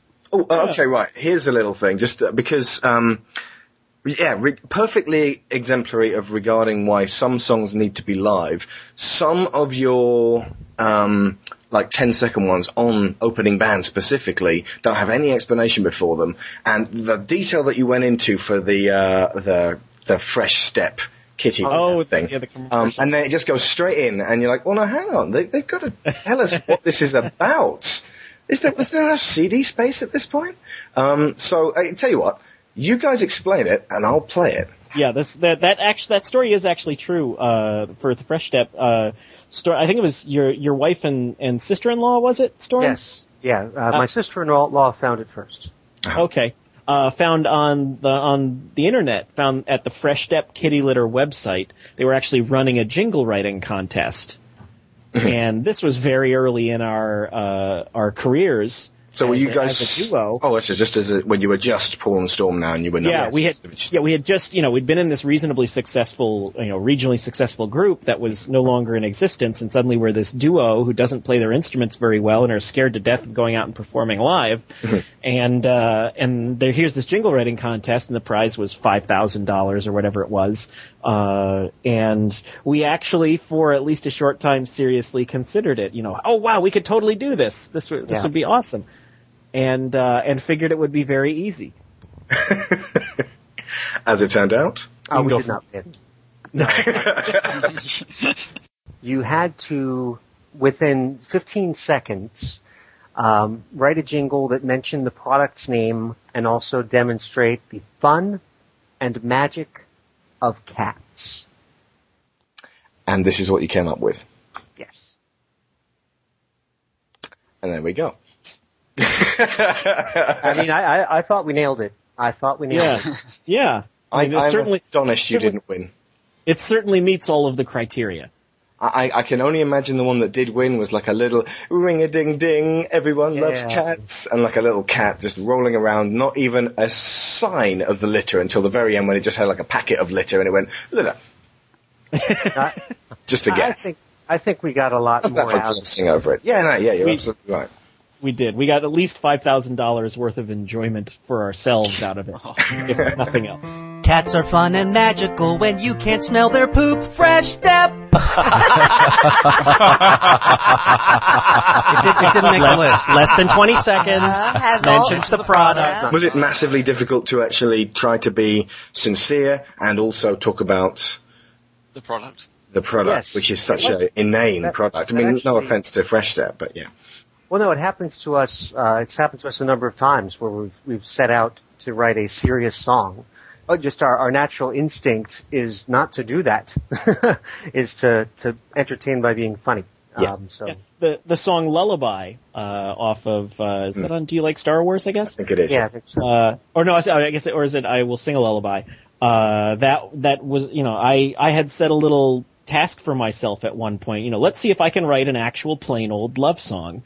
And maybe 10 minutes into the effort, I gave up because uh, I you know I wasn't very good at it, and it's not nearly as fun. And so we went in the opposite direction of you know well, what is the most uh, bizarre angle we could take on on this this type thing, and I had just uh, you know it, it's not exactly a timely reference at this point, but uh, I had uh, not too pre- long previously heard the uh, Coldplay "Fix You" song. Mm. Which, And- ironically, I have sung as a lullaby for my baby at once. Sure. I mean, it's a Sure. beautiful, it's a beautiful song, but it is so, there, there's sort of such a calculated, you know, a, like sort of nurtury, uh, female Chris Martin friendly. for you. Yeah.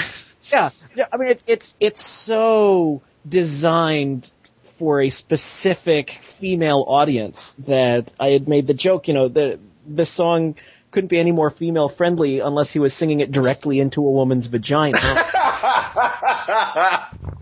okay, right. I think it- you've and talked it- it up enough that we can now play I Will Sing a Lullaby.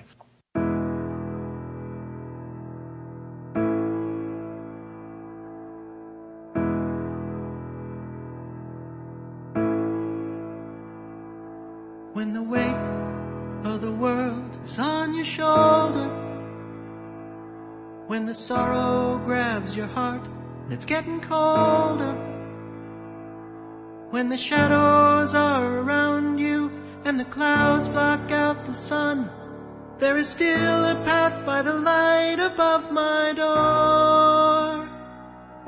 When you feel like a lamb among the lions, when you've nothing left to give and feel like dying.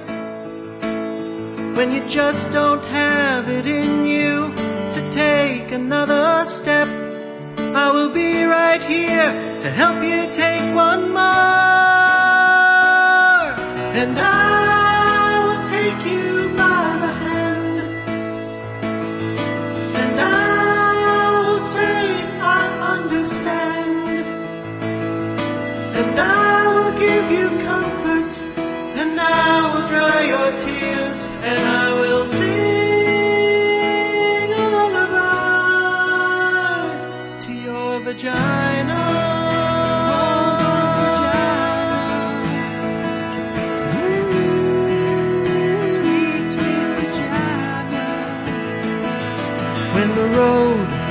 you're on leads through the fire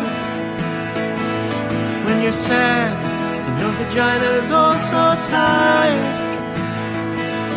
When your lady parts are weary and your soul hurts from the strain, I will be your strength and your vagina's friend.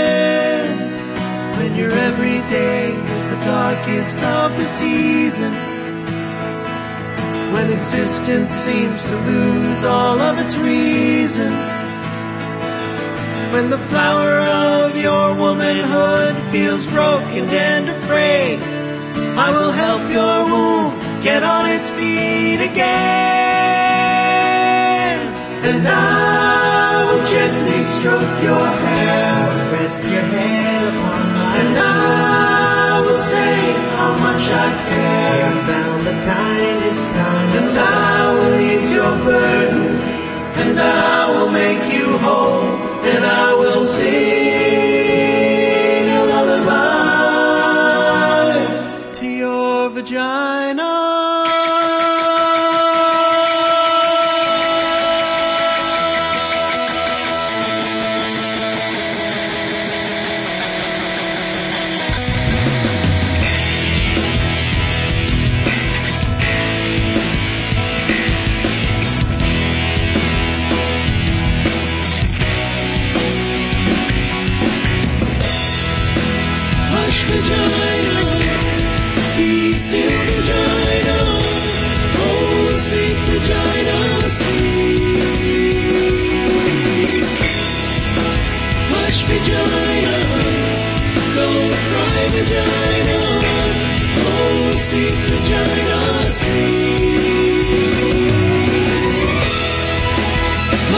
vagina.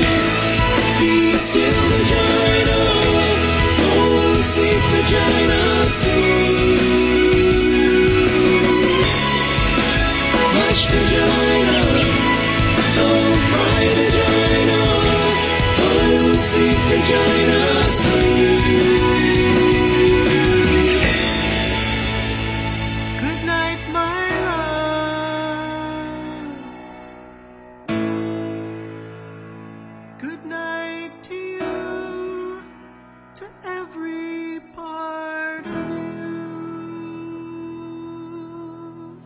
You touched on this a second ago, but what is the design process of coming up with the songs? So something like Nun Fight. How does that formulate? How, how did you come up with that? Speaking of cats in the background, Jesus, somebody's cat was pissed back there. Whose was my that? cat, sorry, it's it's my cat because my dog's got all the monopoly on purring. that will piss cats off when the dogs start purring. Oh man, that's when they rise up. It's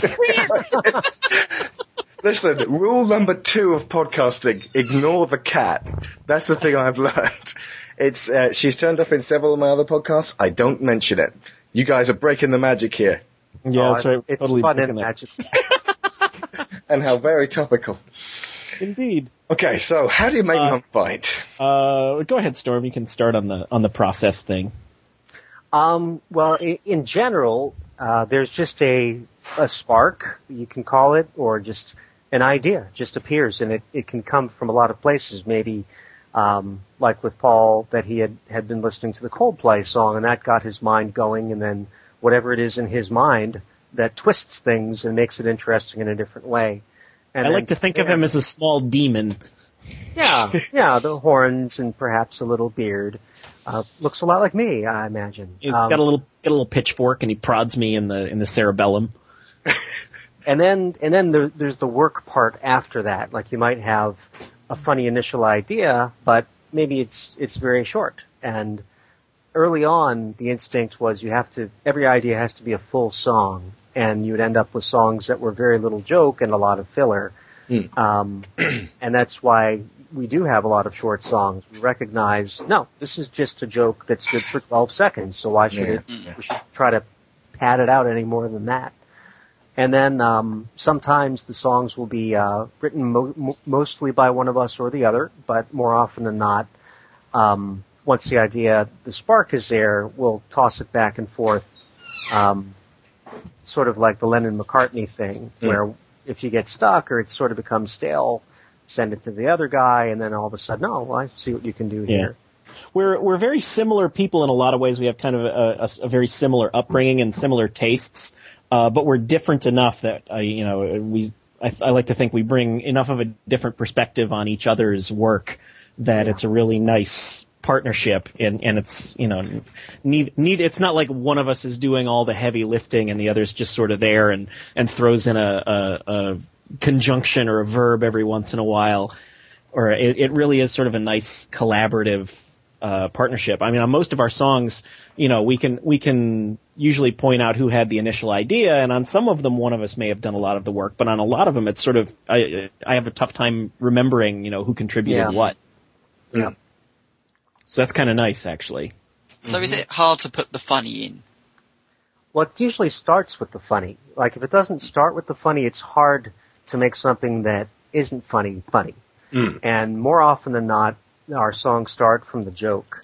Although some songs, opening band uh, was actually a hybrid where we had a um, a riff, like that opening riff that you hear, was a musical idea that had been around for a while that we had. Um, and it, it had no purpose. And then we had decided we wanted to write a song about being the opening band, and that riff was remembered, and all of a sudden it was, oh, yes, that's perfect for that idea. Yeah. So the song still really came from the humor, or at least the hook, um, but but that if we hadn't had the music before, it might not have come together the same way. Yeah. I, I will say it's not so much that it's hard to get the funny in. Uh, the the hard part a lot of the time for us, I think, is uh, making sure it is both funny and still like a good song Yeah. Yeah. at the same time because it's real easy to err on one side or the other, uh, and it just sort of throws it off. You know, it's it's it's a tough balancing act basically because we really, you know, we we like to try and and pride ourselves on our songs are not only funny but they're also good songs so that they're interesting to listen to beyond the that first or second time once you get the joke. Yeah. Uh, but at the same time, you know, mo- most people perceive us as a comedy act first and a music act as sort of a secondary thing, which is fine. Uh, but you know, the the pressure is on us to make sure that the funny is enough funny is in there. I mean, and that was as Storm was getting to before. Uh, one of the sort of lessons we learned along the way is uh, that if you're going to make a full length song, a full length comedy song, you better damn well make sure that the the concept can sustain an entire full length comedy song. Yeah. Uh, otherwise, it's just, I mean, there's there's very little in this world that is more difficult to listen to than a song that started off kind of amusing and then stops being funny it to the for ground. yeah, and just hammers it into the ground, and then it's like two and a half more minutes of ugh, this same joke over and over, or just the funny stops, and it's just it's it's like embarrassing for everyone involved. And I think that's just- that's Uh, that's part of what separated Weird Al Yankovic from anybody else. Yeah. And that he's been a, a model for us in, in a lot of ways in that underneath what he's doing, well, hmm. first of all, when he does a parody, it's funny all the way through. It's not just that the chorus is funny and the rest is just filler. No, hmm. every bit of it is well constructed. And then the music underneath it, he's meticulous about that. Whether it's a parody, he will get it exactly right to the original. Or for his original songs, the same thing, that the music itself is well composed and it's compelling. And because it's funny, I think a lot of people don't see that. They just think, oh, well, that was, that was really funny. Um, but it wouldn't work unless all that other work is done as well. And he's absolutely not perfect. Um, I can't remember which song it was. I think it was actually probably American Pie, which I sang uh, the story so far to along to. I think it was on SingStar, and I got really, really high points on that just singing the alternative lyrics because he was spot on the note each time, and I actually knew it better than I knew American Pie. Who was uh, Molly Lewis, who we saw uh, with you guys at PAX last year? Oh, I was gonna say she's uh she's a a, a singer songwriter. She's a student. I think at this point she's 20 years old. Whoa. Uh, and uh, Jonathan actually found her. Jonathan Coulton, quote unquote, found her. Uh, she had been doing some YouTube. She plays the ukulele and she does some original songs and she also does some covers. And I, I think she was originally discovered uh, by him through she did a cover of one of his songs uh, on YouTube. I cannot remember at this point which one was the first one, uh, but she's just absolutely charming and a really good performer, and just you know the unbelie- unbelievable degree of raw talent for for how young she is. and a razor sharp wit, but in a way that's very uh, it's very appealing.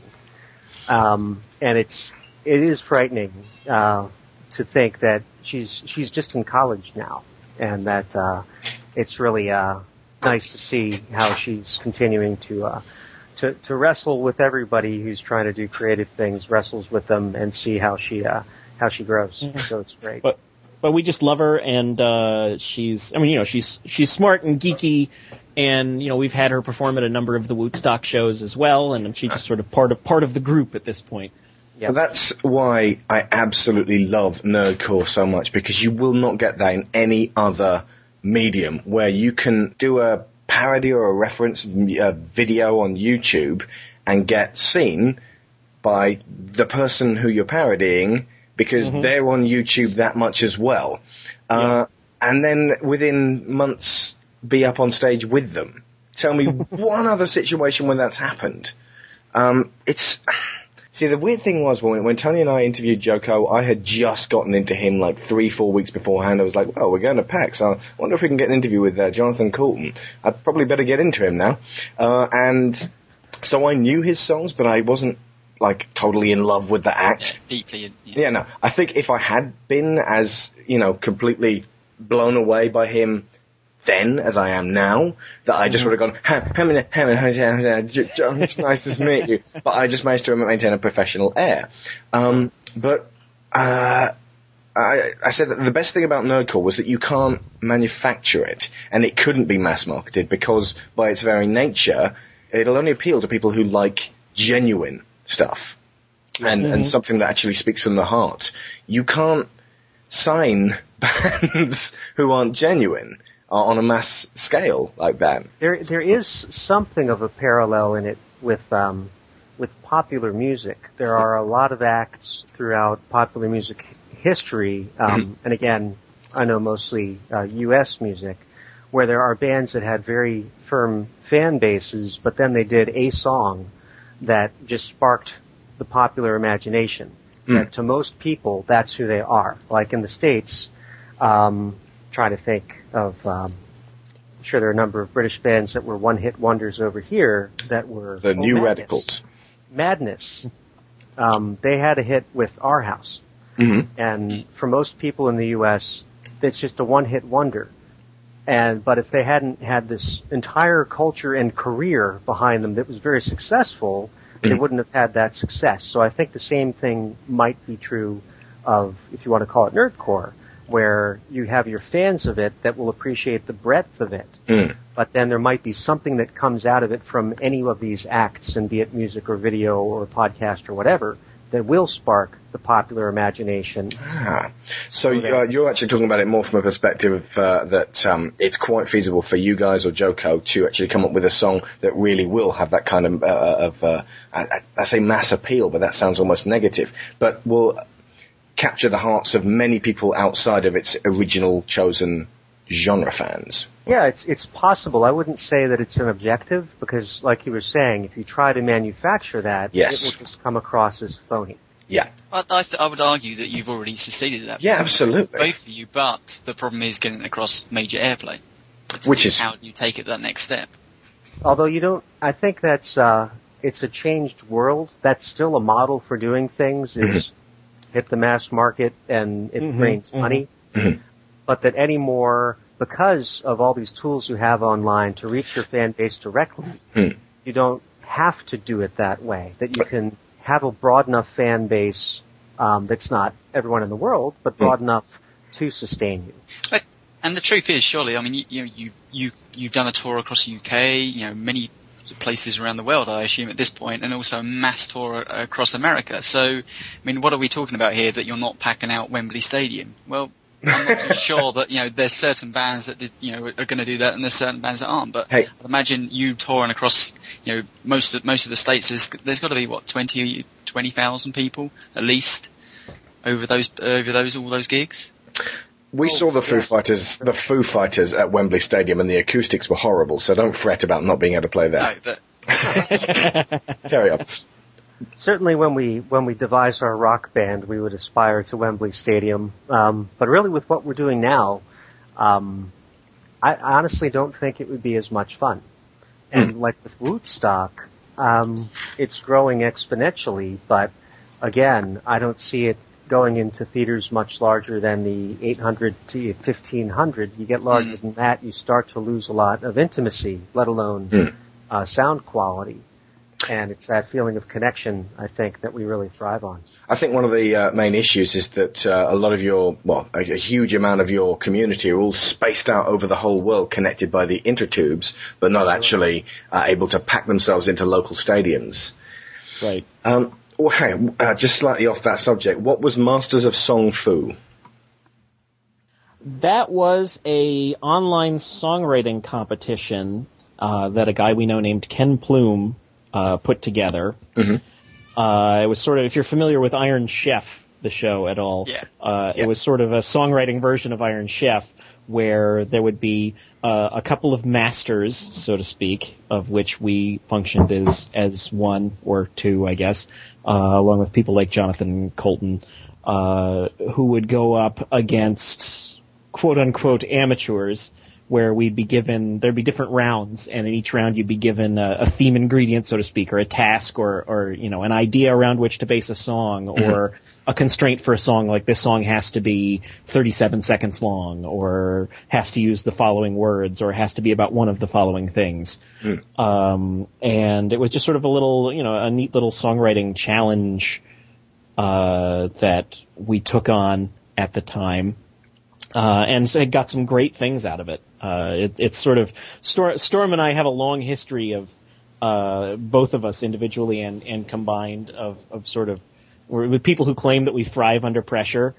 Uh, but mostly because I, I know speaking for myself, I usually tend to need a deadline Yeah. to, to really get something accomplished. Mm. Uh, and these were, you know, these, this would be, you know, you, each round was usually you'd have about a week uh, from the time you receive the task to the time you have to turn the song in. So it was a very quick turnaround for a lot of these things, but it sort of forces you to do nothing but sit down and concentrate on the task at hand. Uh, and, and avoid distractions. And we managed to get some great things, uh, like the song Live, which I was was, just about our, to say. yeah. Uh, well, go ahead, go on about, uh, Live, Storm.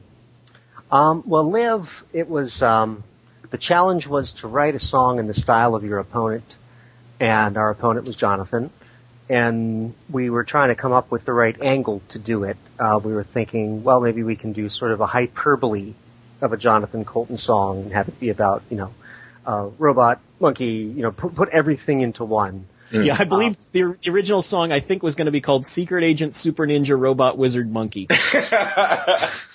Which we I may still wanna- I write. can hear it now. Yeah, I, Um, that that one really should still see the light of day at some point.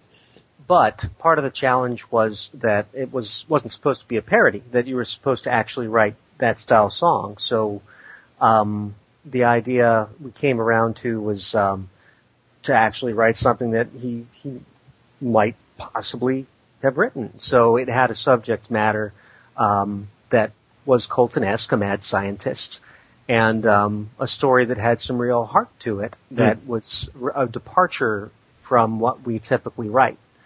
Um, and then we, it was very hard. Um, you know, I play the guitar, but not especially well.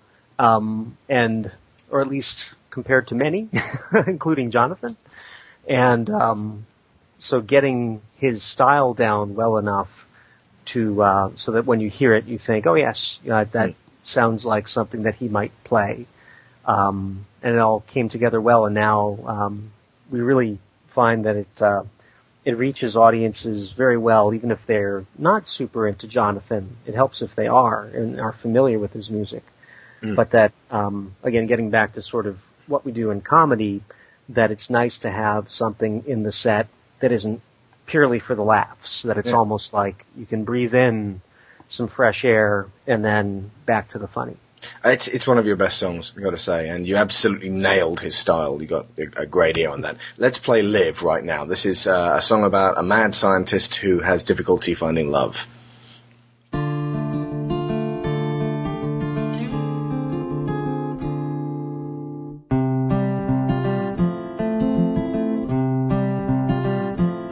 So long, every night and every day. Been through hours and hours of research and dozens of graves. The perfect girl turns out was just too hard to find. So I had to make her, but can I make her mine? Will she be friendly? Or will she break free? Will she terrorize the villagers? Will she notice me? Hard work and science are what I have to give. And all I'm asking in return is that you live. I know I'm smart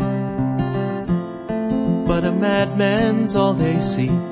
Now there's finally a person who might love me for me. She holds my heart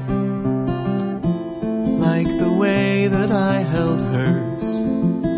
The one from the cadaver Igor just disinterred. Left nothing to chance now. Double checked every stitch. The Tesla coils are charging up. Igor, throw the switch. Hard work and science are what I have to give. And all I'm asking in return is that you live.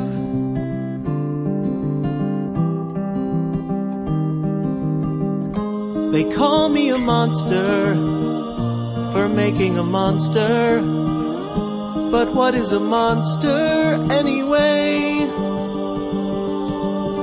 Someone frightening the mob, someone playing God. Or is it someone too scared to understand? And so they stand in love's way.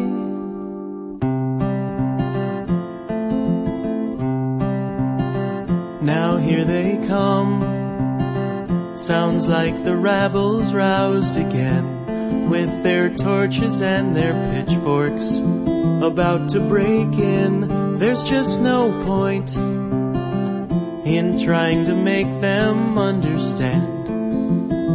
I'll wait here by her gurney, holding on to her hand. Her eyes open slowly, she gives me a smile. Now we've got each other, at least for a while. Hard work and science are what I have to give, and all I'm asking in return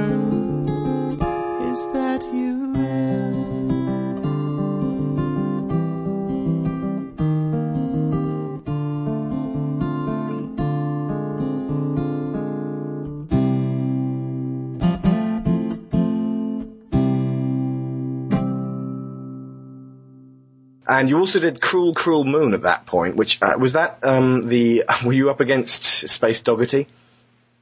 Uh, no, yes. uh, no, not that was a, Oh, that no, was a you're different right. round. Uh, we were, uh, he wrote Always the Moon for that, uh, Oh. that round. The task was just to write a song about the moon. Again, absolutely heartbreaking harmonizing when you performed it at PAX with him. oh, thanks. always the That's- moon. Yes. That's a fun one. Um, so yeah, so uh, okay, so you Yeah, did Cruel- Cruel, Cruel, which is also fucking brilliant. I think would uh, could easily. I've, have you seen the? Um, there's a bunch of Warcraft videos to JoCo and uh, JoCo music, and I think uh, there, there's definitely one of Cool Cruel Moon, uh, which has uh, Worgen going absolutely ballistic. Um, Yes, that was, uh, Spiff, uh, that's the guy. uh, I'm trying to remember his real name now. we should get him. uh, on. Mike Smith, uh, Spiff Booth. That's right, Mike. Yeah, Mike Spiff Booth. Uh, yeah, he's he's done a bunch of great uh, World of Warcraft videos for Jonathan stuff, and he was Yeah. nice enough to do. Uh, he, he did the Captain's Wife Lament for us too. He did indeed. yes. Which must have been great fun. We're going to see. and live. Yeah, Mm-hmm. indeed, and yeah, very true. Yeah, it's it's just that. See, I watched them before I actually um, saw you guys live, so it's like I couldn't get the Warcraft out of my head, um, yeah. including with the, with the JoCo stuff. So it's it was it's. I mean, Mr. Fancy Pants. The first time I ever heard that was when I saw it in the uh, Warcraft thing. So Cruel, cruel moon, please don't come out tonight. Cause when you do, my Emily Lou and me are gonna have a fight. They say the full moon's meant for lovers, but you're gonna break my heart. Cause when you shine, that baby of mine will turn into a werewolf and rip out my throat and kill me. Four weeks ago, me and Emily Lou were on the North England tour. Late one night against advice, we went a walking on the moors. She thought she saw a doggy underneath the full moon's light. But when she tried to pet that doggy, it gave her a nasty bite. Didn't think too much about it until this morning when I read there was some kind of monster out last night and 18 folks were dead. My baby slept there next to me with blood caked in her claws. Tattered clothing, guts and entrails clenched between her jaws. Cruel, cruel moon, please don't come out tonight. Cause when you do, my Emily Lou and me are gonna have a fight. They say the full moon's meant for lovers, but you're gonna break my heart. Cause when you shine, that baby of mine will turn on me and rip my lungs out, Julie and my liver.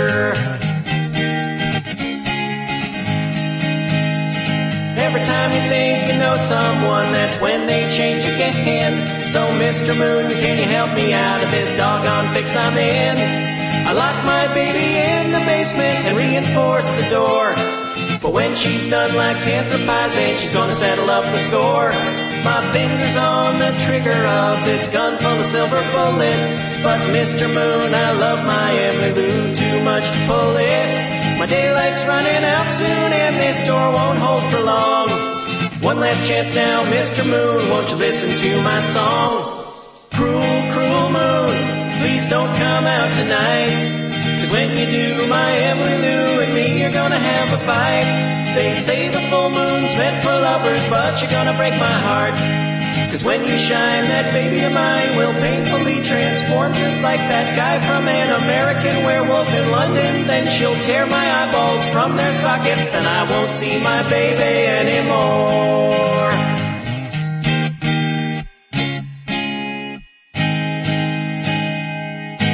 Two more songs and then we are out of here. Um, Sure. Nugget Man. Yeah. Infotainment. As far as I can tell, most, most of the, true. the, uh, the most of the um, information within that song is true. At a certain is. point, it, it goes off the rails into fiction. A but- smidge, yeah. The thing about Wendy and Popeye.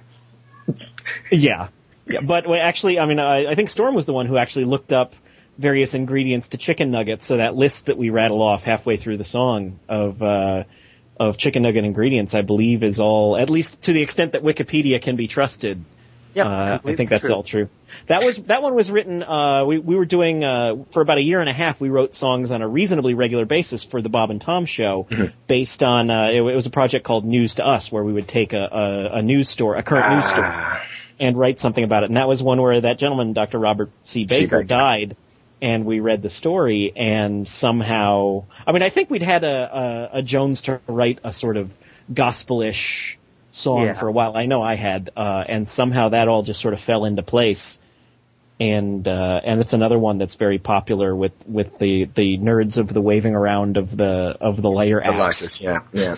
That uh, that got a great upswell of uh, into. See, for me, I'd only heard opening ma- band before and uh, uh, Cool Cruel Moon before I actually saw you guys. So that was uh, again. It's like each time you sang a new song, it was like a little gift you laid in my lap. Like, Thank you very much. That one was also awesome. Thank you very much. And you guys. Again, I don't want to polish your knobs on this one, but you guys and JoCo were just shooting out like hits off hit after hit for that Thank you. particular one. That was, Uh, we, it was such I a still great. think it was the best thing we did at PAX. Uh, I mean, yeah, it, it helps. It was the worth that, that the price of going to PAX from England just for those Wow. two shows. no, it, seriously, it was. I mean, it, it helped the fact that it was about one o'clock. Oh yeah, we forgot to tell you we were on English time. Oh right, yeah. So about you Like were seven. Yeah, like, like three in the morning when it actually finished. We were uh, at like eleven in the morning our time, so we were just like zombified. And this was after three days of being up constantly. that's right. You- You were you were ready for elevensies at that point, weren't you? Yes. I came, I, I came back to uh, to the room I was sh- share- sharing with Paul, and uh, I pretty much like laid my head down, and that was about the time that Paul got up. He was like, "Ugh," and he just stretched my legs. but uh, yeah, it was it was so worth it, really was. And uh, yeah, let, let's let's play Nugget Man for everyone there. Robert C. Baker died on a Monday. We all know his work, although few knew his name. A Cornell professor who taught poultry science, forever enshrined in the Poultry Hall of Fame. 84 years worth of food innovation. Chicken dogs, turkey dogs, and turkey ham. Beyond them all stands Baker's greatest creation. For Baker begat chicken nuggets for man. Oh, nugget man, oh, nugget man. Heading on down to that old promised land. Happy the meals all have been since the day that the Nugget Man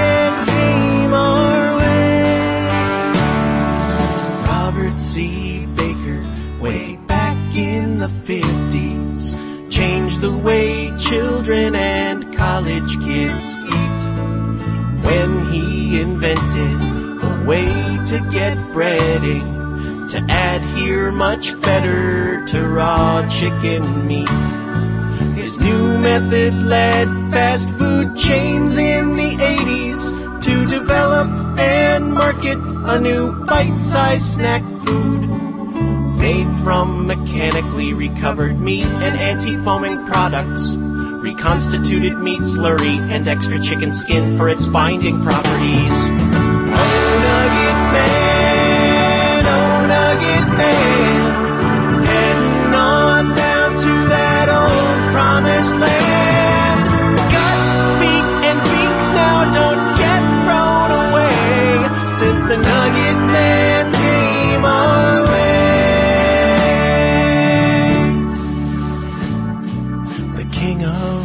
Burgers is mourning with Popeye.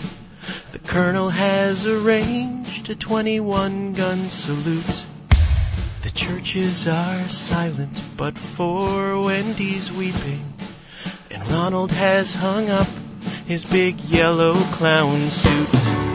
Robert C. Baker's last will was specific that his bones be removed and he be ground up real fine to place his remains into small cardboard coffins and bury the pieces six at a time.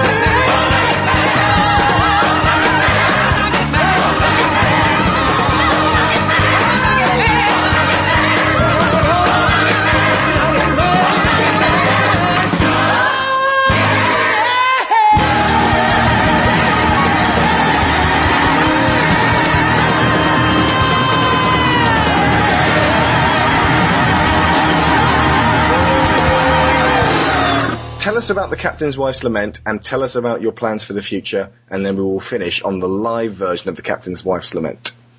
Okay. Captain's Wife's Lament is one of the few songs that we do in our set that we also did with Da Vinci's Notebook, the a cappella band. Uh-huh. Although was- the way we do it now is very, very different. I'd Yeah, it was- that version. I think that uh, I think it was the last song we ever wrote for Da Vinci's Notebook, if I'm not mistaken. Correct, though we never recorded it with Da Vinci's Notebook. Yes, that is also correct. There is there's some YouTube versions of it out there with the old band, uh, but The ship sailed into harbor after 15 months at sea. The captain hit the tavern with his crew of 53. After drinking up their pay, they staggered through the town. But all the inns and public houses turned the sailors down. The captain said, Fear not, me lads, you all can come with me. I live just round the corner, and you all can stay for free. But when the captain's wife awoke upon the break of day, they say that you could hear her wailing clear to Botany Bay. But when we adapted it as a duo, we sort of uh, part of it is just you know finding new and interesting ways to perform a song just so you don't get tired of it as a performer, and part of it was expanding on things that worked. The introduction and opening section of that song just would keep getting embellished and longer and longer. Uh, and at a certain point, it almost became a challenge just to see how long we could push that song, uh, and still, you know, and not have the, the audience go into open revolt. I can't imagine anyone revolting at that song. It's Well, just so the is- like unifying. At least the shows that I've seen. Yeah, we've we've become good at it. That you you know the point isn't just to make it longer, but to make it entertaining and to continue to top yourself. Yeah. Yeah. That's the trick. If you're no longer topping yourself, that's when you have to you know move it along. Yeah. yeah. But um, but that when we're doing like we were saying the 34 or more minute version at Wootstock, that was just because we kept topping ourselves, and at a certain point, it didn't matter. You know, it just been everybody was just getting too tired, but we probably could have gone on for another hour. So I'm, I'm expecting the next two years there's there's going to be a Paul Storm just a Captain's Wife Lament show, and that's it. That's all Yeah. Actually, we're- we're gonna have an- that's it. we're going to have an entire uh, convention weekend. Everyone. You know, we'll we'll start the song, and after a couple hours, we'll break for lunch, and then everyone can break out into you know little meetings and such, and then we'll get back together around four o'clock and do the song for a while later, and then have dinner and Pirate outfits must be worn at all times. Arr. You guys then have got my two-year-old child going. Arr. and our, our work is, has been worth it then. Indeed. that's really is what it's all about is corrupting the young for us. So Fortunately, she doesn't understand the double entendre. no, that's, that's the beauty of it. okay, we will pl- we will play out with that one after you tell us your plans for the future, and then we will pitch the shit out of your albums. Well, I, I guess what we want in the future is just uh, continued and greater success of what we've been doing. In that, um, in addition to the touring, we want that to continue to draw people and have fun with it, and Wootstock to grow. And when we have interesting ideas, whether they're songs or things for the podcast or other projects, just to continue to to have fun and make a living being creative. I think that's uh, all that that I could ever hope for. Me too. Any new albums forthcoming? Maybe. Uh, well, our latest one just came out uh, earlier this year. Ah, you So- did. What was that one called? It was called "Do You Like Star Wars?" And can you get the Captain's Wife's Lament on Do You Like Star Wars? As a matter of fact, you can get uh, a live version of said same song on that album. What was that? You can get two versions of Nun Fight? Yes, That's both a recorded and a live version of it. And is it true you can get Frogger, the Frogger musical, which is the one tenuous link to video games in this entire episode? We are a video game podcast. Oh gosh, sorry about that. Please don't write us any emails saying, what the fuck was that to do with video games? We just did our E3 podcast. Hey, We're a little bit yeah. s- s- sick of video games. we, no, we we also we we talked about um uh uh opening band and and uh rock band. yes, we did. Very important Yeah. rock band upcoming news. You learned it here first, folks. That's right. So any of you, any of you guys complaining out there can go, you know, fuck yourself. I don't think anyone's well, going actually, to look, Paul and Storm are actually in a video game. There's not many other people we've had on the show that could claim that. Ah, very true. Uh huh. Yeah. See? We- Dude, he's got that purring dog. of There's my purring cat. Barking cat. Yes. Okay, uh, and the other albums you have, uh, Gumbo Pants, released in 2007, which happens to have on it the non-live version of, and uh, I would say somewhat inferior version of the Captain's Wife's Lament, uh, simply because he just like, uh, stop for a minute, talk about the dejected R, uh, but this also has Nugget Man, Count to Ten, I mean seriously, I, I would recommend all of these. I don't actually, I haven't listened to News for, uh, News to Us, but I will be buying it straight after this one. Can, can we buy it? Can we buy it directly from your website? Funny enough, you can. If you go to paulandstorm.com, we have many ways in which you can purchase our creative products. And, I, And you can preview every single song in its entirety for free on our site. why you can't even do that on iTunes. I'm assuming you guys get more money if we do it with the, from the uh, from your website rather than from iTunes. We do actually. amount. Well, then you should definitely go to was it paulandstorm.com? That's the one. paulandstorm.com, and I, I will be doing that very shortly to get hold of uh, News to Us, which is your second album. You can find all the links in the show notes. we will link, link all of this. And uh, the first uh, album your, of yours, which I actually bought from you guys, you signed it for me. Thank you very much. That's Yeah, going on my wall. Was uh, opening band, Ah, yes. which of course starts with opening band. Uh, seriously, folks, if you uh, would like to uh, hear more of the uh, music that you've uh, heard in, in, in, in this podcast, then by all means go straight through the links uh, to uh, paulandstorm.com. It has been an absolute pleasure to have you guys on. Thank Likewise. you. Likewise. Had a terrific time. Digital Cowboys will be back in two weeks' time. The episode will be about which is your favourite Zelda game. Go straight to the forums if you'd like to be part of that episode. Well, that has been us, the Digital Cowboys. We'll be back next week. I've been Alex Shaw. I've been Tony Atkins. This is the Captain's Wife's Lament, and I want every single one of you, if you're sitting on a train or a bus, to be going, Arr! even if it's under your breath. You'll see Arl next week. See you happy, later. happy trials. But enough of this yakking because it is now time for a song about pirates! I think they'd be ready for this one. Indeed. Scurvy crew. Uh oh. The perilous lighting. It's red skies at night, sailor's delight. Orange sky behind us. Something Why needs to remind us. us. We're right here. You can find us. With the panties, they shall bind us.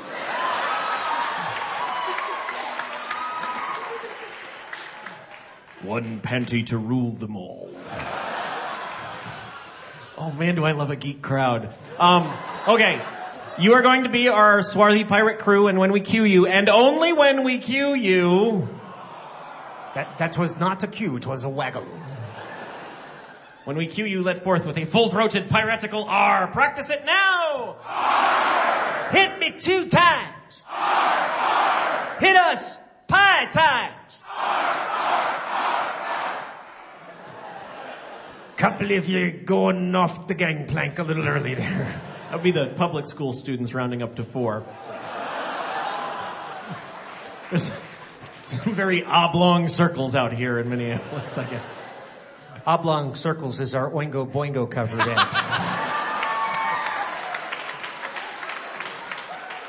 All right, one more time, practice. Excellent. It has been our pleasure performing for you this evening. This last song is called "The Captain's Wife's Lament." We are beginning it at 8:26 p.m. Those of you who have not seen us, I mention that because you will be wondering why we are still singing it at 9:17 p.m. And those of you who've seen us know that I am not kidding. The ship sailed into harbor after 15 months at sea. The captain hit the tavern with his crew of 53. That be ye. Give me an R. What's that spell? Everyone passes the pirate SAT. Tis no pirate left behind.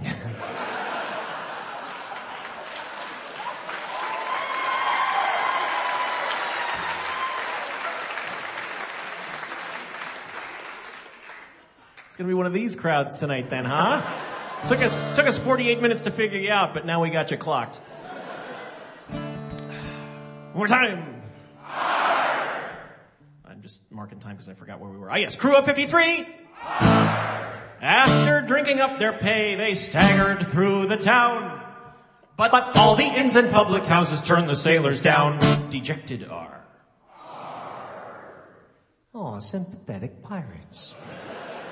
Give us a pity R. Give us a surprised R. Give us a suave Billy Dee Williams sexy R. Yeah, you some sexy pirates. You truly belong with us here among the clouds. Give us a confused R. Give us a Scooby Doo R. Same thing with a little extra gravy on top.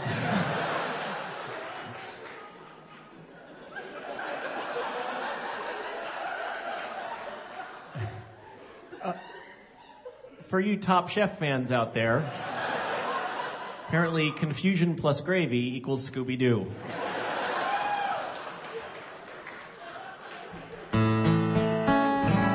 Eight twenty-eight, four lines in.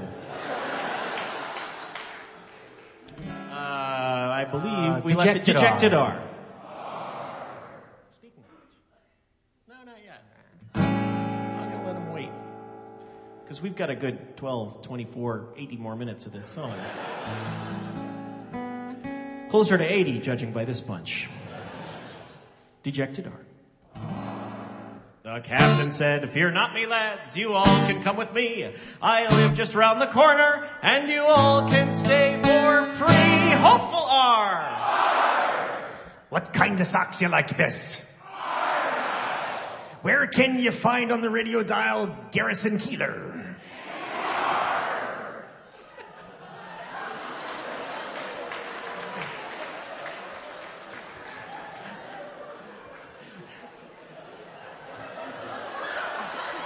And what's your favorite character, what he plays? Yeah,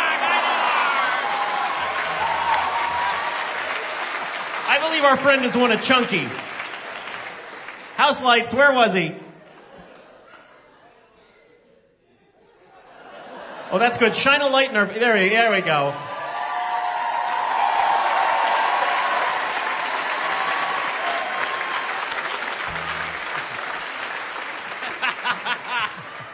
That's called pandering to the regional crowd. Who's your favorite droid? R2. From your favorite movie? What be what be your favorite chemical element? What's your favorite crime? Arson. Wait, who said our ape? Tis not cool. Nay means nay.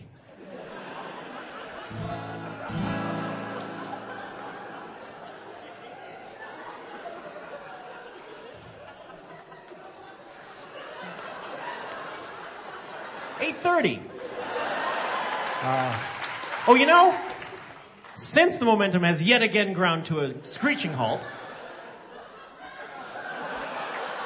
now's as good a time as ever to mention the official Paul and Storm Dejected R T-shirt for sale.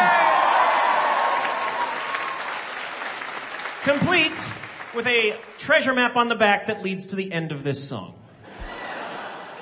But we left oh so long ago at Hopeful R.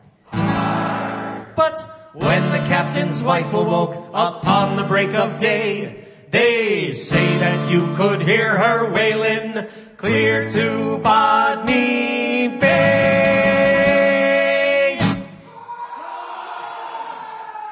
Did we ask for a Shatner R?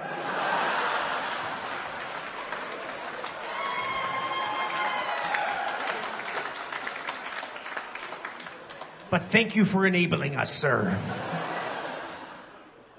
That would, of course, be a Shatnar. Who be your favorite bald captain of the Enterprise? Okay, we're gonna do one more, then we'll finish. Shh. Steer the ship into Ritalin Bay.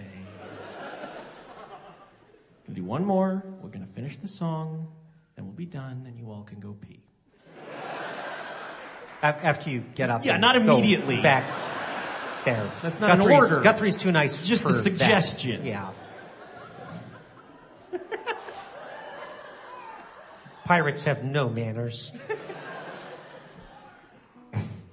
All right, seriously, shut the hell up. Be very quiet. One final R. She said there's semen all around the bed, semen on the floor, semen in the bathroom and behind the closet door. There's semen in the fireplace and semen in the hall. The living room is carpeted with semen wall to wall. There's semen in the entryway and semen on the stair. And worst of all, there's even semen in the underwear. There's some behind the larder and beneath the table too. I do believe your semen got to do me Irish too. There's semen here in front of me and semen in the rear. My God, there's even semen hanging from the chandelier. There's the windowsill, semen in the yard. The semen even left a stain upon the St. Bernard. Although I am a patient wife, 'tis more than I can bear to wake up in the morning with your semen in my hair.